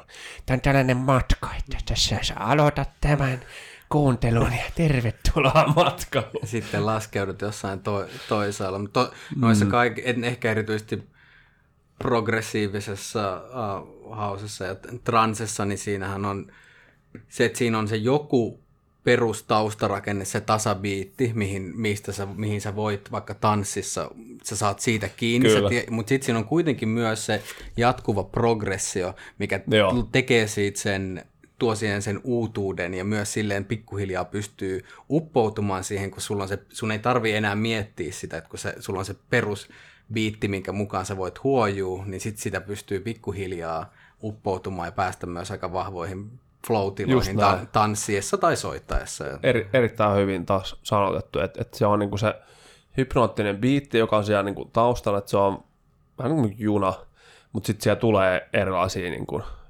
kertomuksia, Mä näen jotenkin niin kuin kertomuksia, erilaisia niin kuin melodisia niin kuin virityksiä ja sitten niitä voi niin kuin fiilistellä. Ja pro, etenkin pro, proge housessa, eli progressiivisessa ja teknossa on monesti hienosti osattu tehdä semmoinen jatkuvan nousun tuntu. Eli Joo. siellä voi olla joku ääni tai vaikka ihan pelkkä hi-hat, mikä nakuttaa. Ja siinä on, se on saatu jollain tavalla kuulostamaan siltä, että se on jatkuvasti menossa Kyllä. ylöspäin. Mut ja, sitten kun, sit, sit, kun sä odotat ikään kuin, että nyt se, nyt se nousu lakkaa, niin silti se, sulla on koko ajan tunne, että se etenee siitä. Joo. Ja se, se, on, se, on, se on hienoa, että miten semmoinen pystyy. Tuolla oli ihan joku virallinen nimikin tuolla efektillä. Mä en nyt yhtään muista, mikä se on, mutta se on mm. usein silleen, että siellä on joku, siinä menee joku, vaikka joku sound, että tulee silleen kuin että se niin kuin, vähän niin kuin las, laskee hetkeksi, sitten taas se niin kuin nousee, mutta sitten se ei ikinä saavuta sitä, niin kuin, että se ei mene silleen lineaarisesti, silleen, vaan että et, Erik siis Pryda, Prydalla on niin kuin loistavia esimerkkejä tästä ja, ja sitten jotain Dubfire ja Oliver Hunteman ja tämmöisiä niin kuin todella legendaarisia biisejä, missä on niin kuin semmoista yhtä nostatusta se 12 minuuttia, niin se on, no, niin kuin aivan himmeitä, että miten pystyy luomaan semmoisia niin biisejä. se, yep. ja ne toimii. Ei, ei toimi, jos se koko ajan sellaista tyykiä, että, että se pitää vähän rikkoa myös sitä, niin kuin, sitä tyyliä, että, että, että se, että, että on novelty, eli, eli että, että ihmiset tulee niin kuin uusia mm. kokemuksia, mutta sitten siellä pitää olla myös semmoista, mihin pystyy samaistumaan, ja nyt mä tunnistan vaikka tämän mm. melodian tai joku vokaali, jos sitä semmoisia on, ja kaikille kikoille tulee inflaatio jossain Joo. vaiheessa, että jos niitä pumppaa liikaa, niin... Jos sä vedät digi digi di. niin, niin jos, se, se, jos, jos sitä tulee toista tuntia putkeen, niin sit siinä viimeisetkin putoaa flow-tilasta. Joo. Niin kuin, että hei, nyt missä mennään. Kyllä. Se on myös mielenkiintoinen, kun se, joskus se nostatus on tosi hidas ja tosi vähän niin kuin pykälittäin toimiva. Ja joskus sitten tanssiessa käy sitä, että alkaa jo tylsistymään, että eikö tämä muutu, niin just silloin se muuttuu. Mm, mm. Kun se alkaa vähän tylsistyttää, mm. niin silloin se kasvaa ja muuttuu. Joo. Ja sitten se saattaa niin kuin, tavallaan, jos miettii niin kuin koko keikan kaarta, niin joskus tuota, sitten tuntuu, että se niin kuin rakentuu sinne pari-kolme tuntia jopa. Se on just näin, että on mikrokaari ja makrokaari ja se, et, sitä rikkoo. Et siinä on varmasti, jos tota lähtisi niin kuin kartoittaa, niin siellä on monenlaisia, niin kuin, monenlaisia erilaisia rakenteita. No Et oma, oma idoli on ollut, ollut niin kuin jo siis vuodesta 98 lähtien niin kuin Orkidea Suomessa. Mm. Day Orkidea mä niin kuin kuuntelin ja op, niin kuin opiskelin ihan sitä ennen kuin rupesin mm. soittaa ja sitten se on niin kuin vaikuttanut omaan musiikkiin eniten ja nyt, nyt on niin kuin silleen huikeassa tilanteessa, että se lähettää mullekin uusia biisejä ja semmoisia remiksejä, ja tsekkaa, mä teen Pure Progressive remixin tässä, sitten pääsee itse soittaa niitä ihmisille, ja ne ole kuullut vielä niin kuin missään, ja sit, vitsi, ne on niin, kuin niin mahtavia. Mä voin vaan kuvitella, miltä tuntuu se, että kun on itse tehnyt se, ja se itse soittaa niitä ensimmäistä kertaa ihmisille, ja sitten saa niitä niin kuin reaktioita, mä voin, että se on vaan vielä, tiedätkö, semmoista. Niin, että minkälainen flow-tila sille, että, niin. kuin, että mikä tunne, side sulla on siihen sun tuotokseen. Ja sitten kun sä pääset laittaa se ulos ja katsoa, että ei vitsi, porukka fiilaa tätä. Niin, siinä on se riski olemassa, että entäs se floppaa tavallaan. Niin. Jos se ei resonoikaan muilla yhtään, itse ajattelet, että se on... se on risk investment. Se on aina riski, kyllä. No miten tolleen, kun sulla on kumminkin niin kuin paljon urheilutaustaa ja tavallaan oot paljon sinut kehosi kanssa, niin miten, jos vertaat, kumpi tuottaa enemmän flowta, soittaminen vai tanssiminen? Haluaisin vastata, että molemmat, koska usein tulee myös samalla jorattua. Tarkoitatko se just niin kuin DJ-soittaminen Joo. vai, vai sitten ihan, että sä oot, kumpi tuottaa enemmän flowta vai mielihyvää? Flowta. Kyllä se soittaminen on, että sit muistan, joo, me oli Bianca Summit jatkot, tota, oli uh, Ecstatic Dance, se oli niinku tuolla Triplan siellä oli Beach partyt, ja Silläkin siinä, olin tanssimassa. Siinä kanssa pääsi semmoiseen, se oli tosi erilainen, se, että se oli aika tran, tosi transe, ja näin niin kuin ener, tosi eri energia siihen, mutta siinä kanssa pääsi semmoiseen niin kuin tilaan, että huh, huh. Oli, oli tosi, mä olin niin kuin, kyllä niin kuin virittäytynyt siihen tosi vahvasti, ja että kyllä se pakko sanoa tuohon, että niin kuin soittaminen, mutta toki niin kuin historia on, on niin kuin tanssimisessakin ja, ja mä tykkään niin kuin siitäkin tosi paljon, mutta, mutta se on ehkä vähän vähäisempää, varsinkin nyt kun on just on perhettä ja lasta ja kaikkea muuta, niin ei, ei, käy, ei tule hirveästi käytyä niin kuin klubeilla niin paljon. Se on vähän harmi, että tuo on niin kuin, kyllä paras tanssimusa, niin sitä vaan soitetaan niin myöhään. Joo. Että se rikkoo tosi paljon rytmiä, että jos sä haluat käydä niin kuin ne parhaat tanssihetket vetämässä, niin sitten kun ne on siellä 12 ja kolmen välillä Just yöllä, näin. tai joskus jopa myöhempään, niin mm. niin sitten tuota, se on vähän raskasta. Että kyllä kaipaisin semmoisia niin arkireivejä, että niin kuin arkena kuudesta kasiin. Mutta mut, si, mut, si, mut, mut, mut siihenhän nämä Helsing, Helsingissäkin järjestettävät ecstatic danceit on, on ollut niin kuin omalle kohdalle ihan loistavia. Se, että sä pääset tanssimaan, niin elektronista bassomusiikkia, ecstatic danceissa totta kai paljon niin kuin iso varianssi eri tyylilajeja, mutta mut ihan sitä ää, rehellistä elektronista pumppumusaa myöskin, niin pääset tarjoamaan tanssimaan, mutta nimenomaan semmoisiin sopii inhimillisempiä aikoihin, että bileet loppuu yleensä sitten yhden, viimeistään 11 aikaa. Just näin. Ja ilman no. sitä paarikontekstia sen haittapuolia. Niin, niin jo nimenomaan, että päihteettömät bileet. Ja nämä on, nämä on ollut myös se, että mä en ole itse Helsingissä soittanut, on Jyväskylässä soittanut Ecstatic Danceissa, ne on ollut myös hauskimpia, hauskimpia tilaisuuksia soittaa, että siinä se varianssi, että minkä Joo. voi tuoda siihen, ja sitten se on niin erilainen tilanne, että kun se ei ole päihtynyttä yleisöä tai ainakaan niin substansseista päihtynyttä, vaan Kyllä. enemmänkin sitten siitä tanssimisen ilosta, niin se on ihan eri, erilainen tilanne. Ei, ei keskustelua ja mm. Niin, ja ei puhelimia. Ja... Joo, niin, tosi luotu, luotu tosi erilainen se, että, että tota, Joo, se on, se on kyllä mielenkiintoista. Se, se miten mä just itse lähtisin, itse asiassa mun piti tulla soittelemaan, mutta sitten mä oon kuunnellut paljon just niitä, erityisesti jos miettii Ecstatic konseptia, niin se on niin kuin tosi laidasta laitaan, ja se ei jotenkin niin kuin omaan semmoiseen, miten mä nä- lähestyn niin kuin elektronista musiikkia ja sitten miten mä haluaisin niin kuin soittaa, niin ihan niin hyvin sovii. Toki se voisi olla ihan hauska testailla vähän, että miten mm. nyt vedätkin jonkun drum bass 160 bpm, sitten tiputat sen johonkin niin kuin, vitsi ambienttiin tai johonkin vastaavaan, että tosi isoja kontrasteja, niin, niin se voi olla, olla niin kuin erilainen kokemus. Joo, se, siinä on siinä on aika paljon varaa leikittelylle sille, että kun sä voit Kyllä. vaikka yhden setin aikana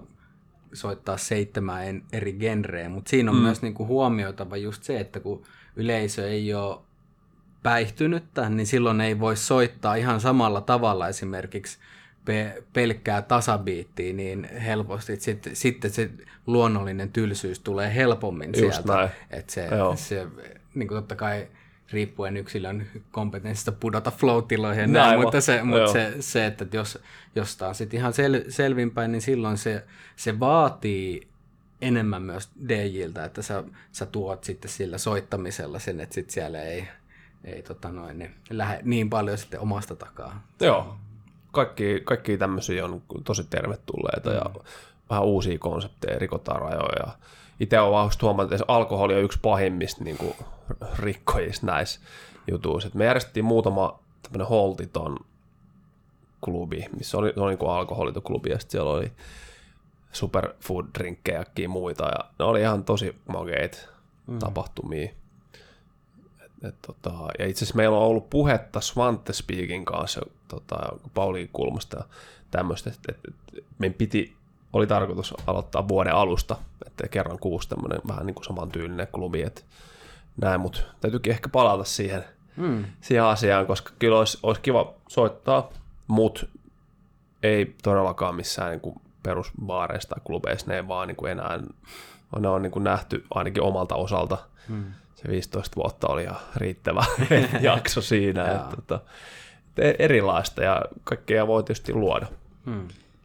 Voitaisiin ruveta jaksoa räppäilemään. tota, jos haluaisit kokea flowta minkä tahansa asian parissa, niin kenen kanssa tekisit ja mitä?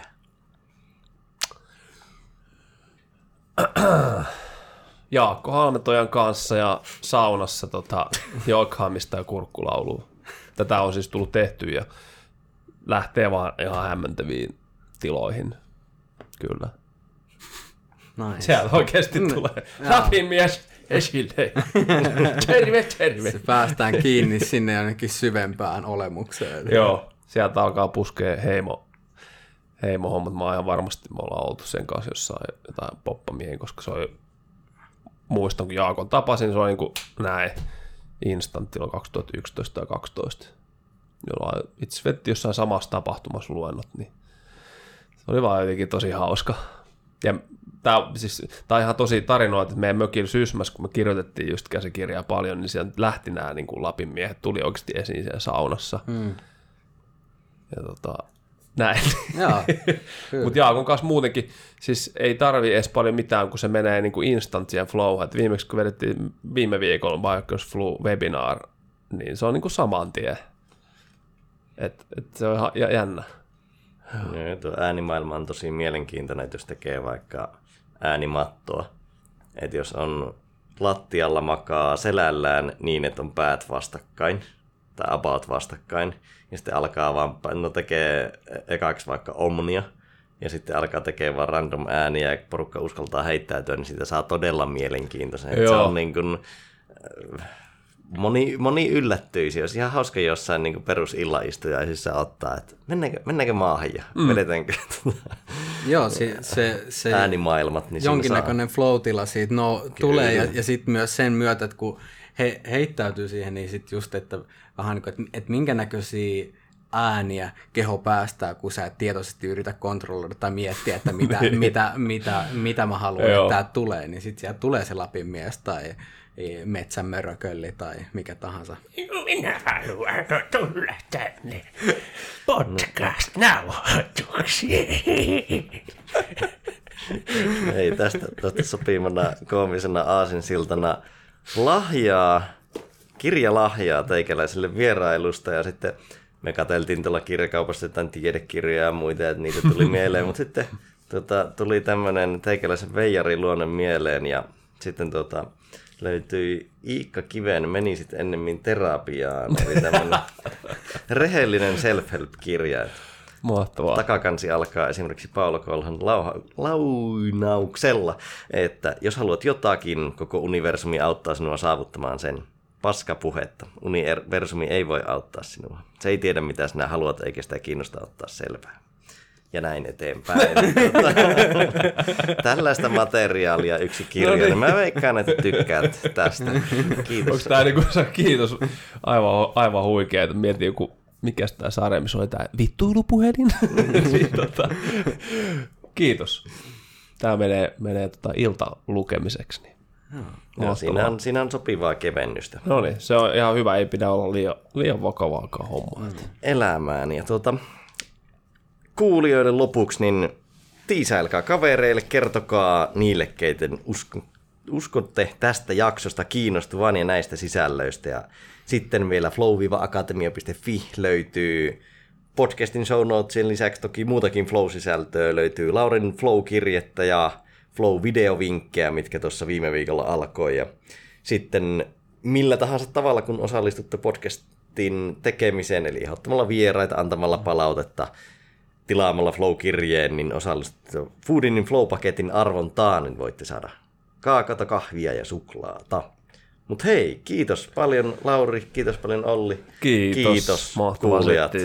Olkoon Flow kanssanne seuraavaan viikkoon. Kiitos. Kiitos.